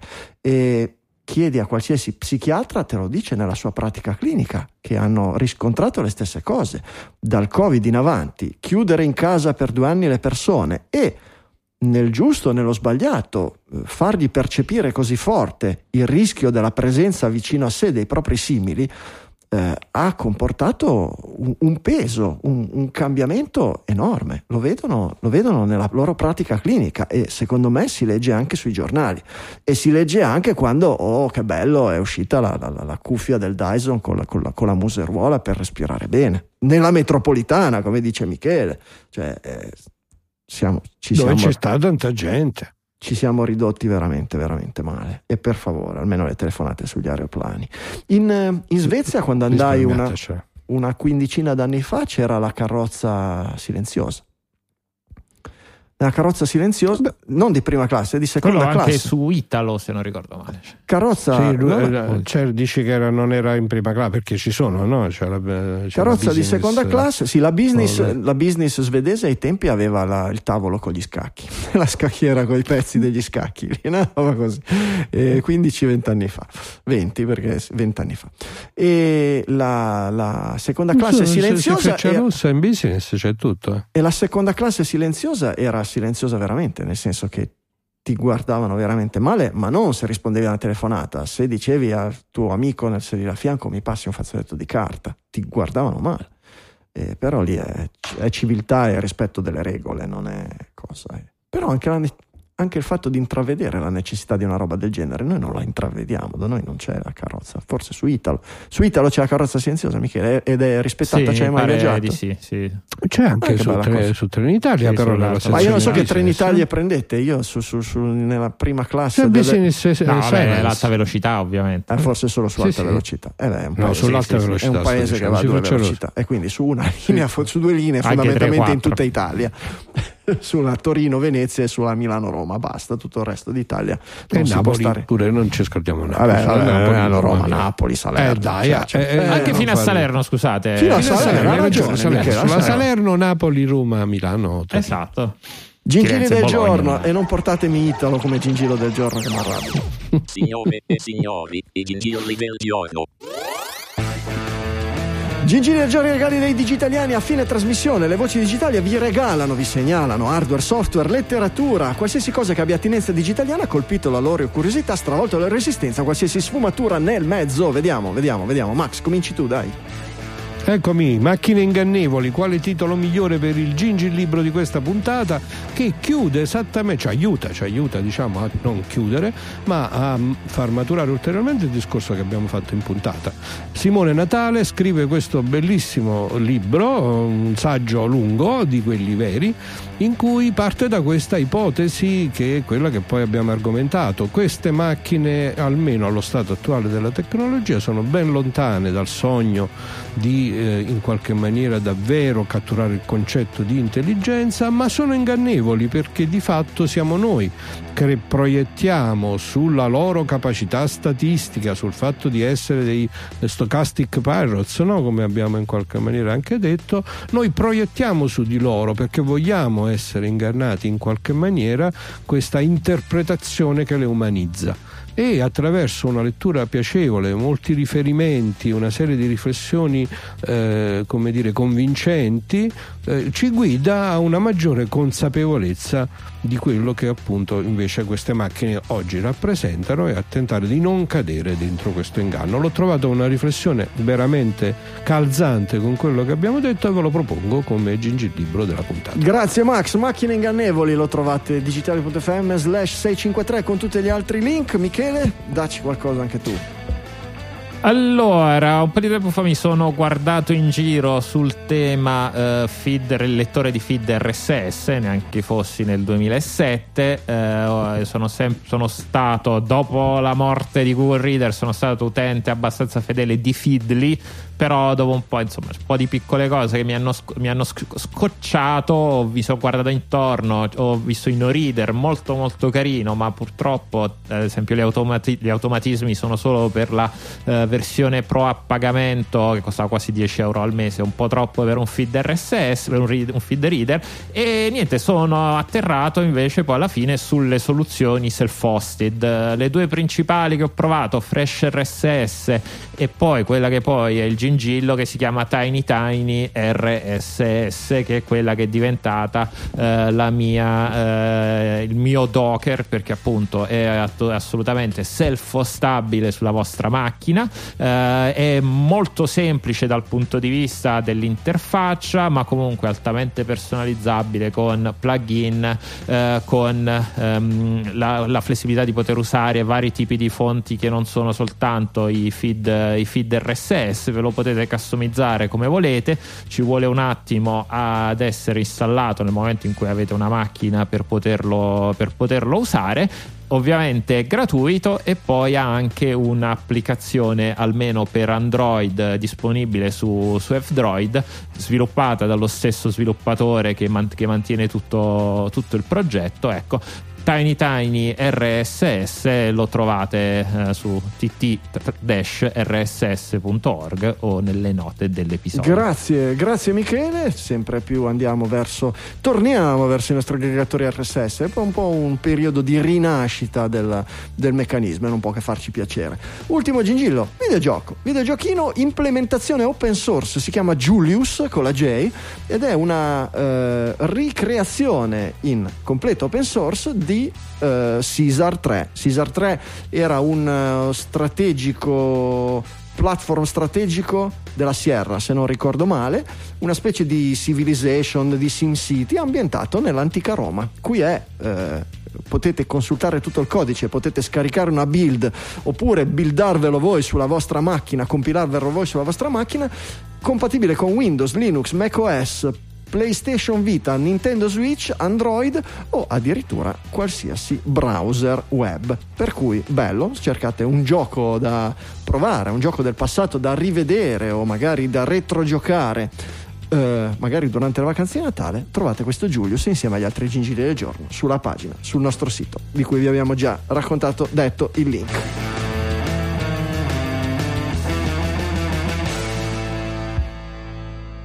Su quella pagina trovate anche tutti i link alle notizie di cui abbiamo parlato, che abbiamo commentato durante la puntata. Se volete vedere tutte le altre, tutte le notizie che prendiamo in considerazione durante la settimana, seguite l'account Twitter digitalia underscore eh, BC come back channel e lì trovate il bocchettone con, la, con tutto quello che noi leggiamo e vi fate un'idea anche del mazzo che si fanno eh, le voci digitali a tutta la settimana per arrivare lunedì sera e dire qualche cosa di quantomeno più interessante di un banale modello di machine learning. Se no, si potrebbe far fare il podcast a loro, sarebbe tanto facile. Eh, effettivamente.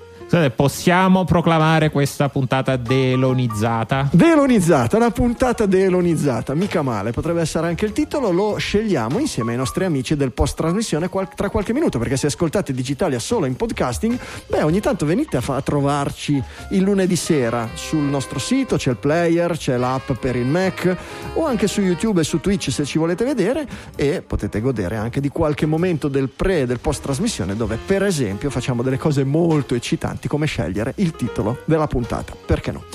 Eh, per questa puntata 653 è tutto. Dall'Emi Studio Liguria 1 di Sanremo un saluto da Franco Solerio. Dallo studio cittadino di Avellino un abbraccio da Massimo De Santo. E dallo studio di Milano un ciao da Michele Di Maio. Ci sentiamo la settimana prossima con una nuova puntata di Digitalia.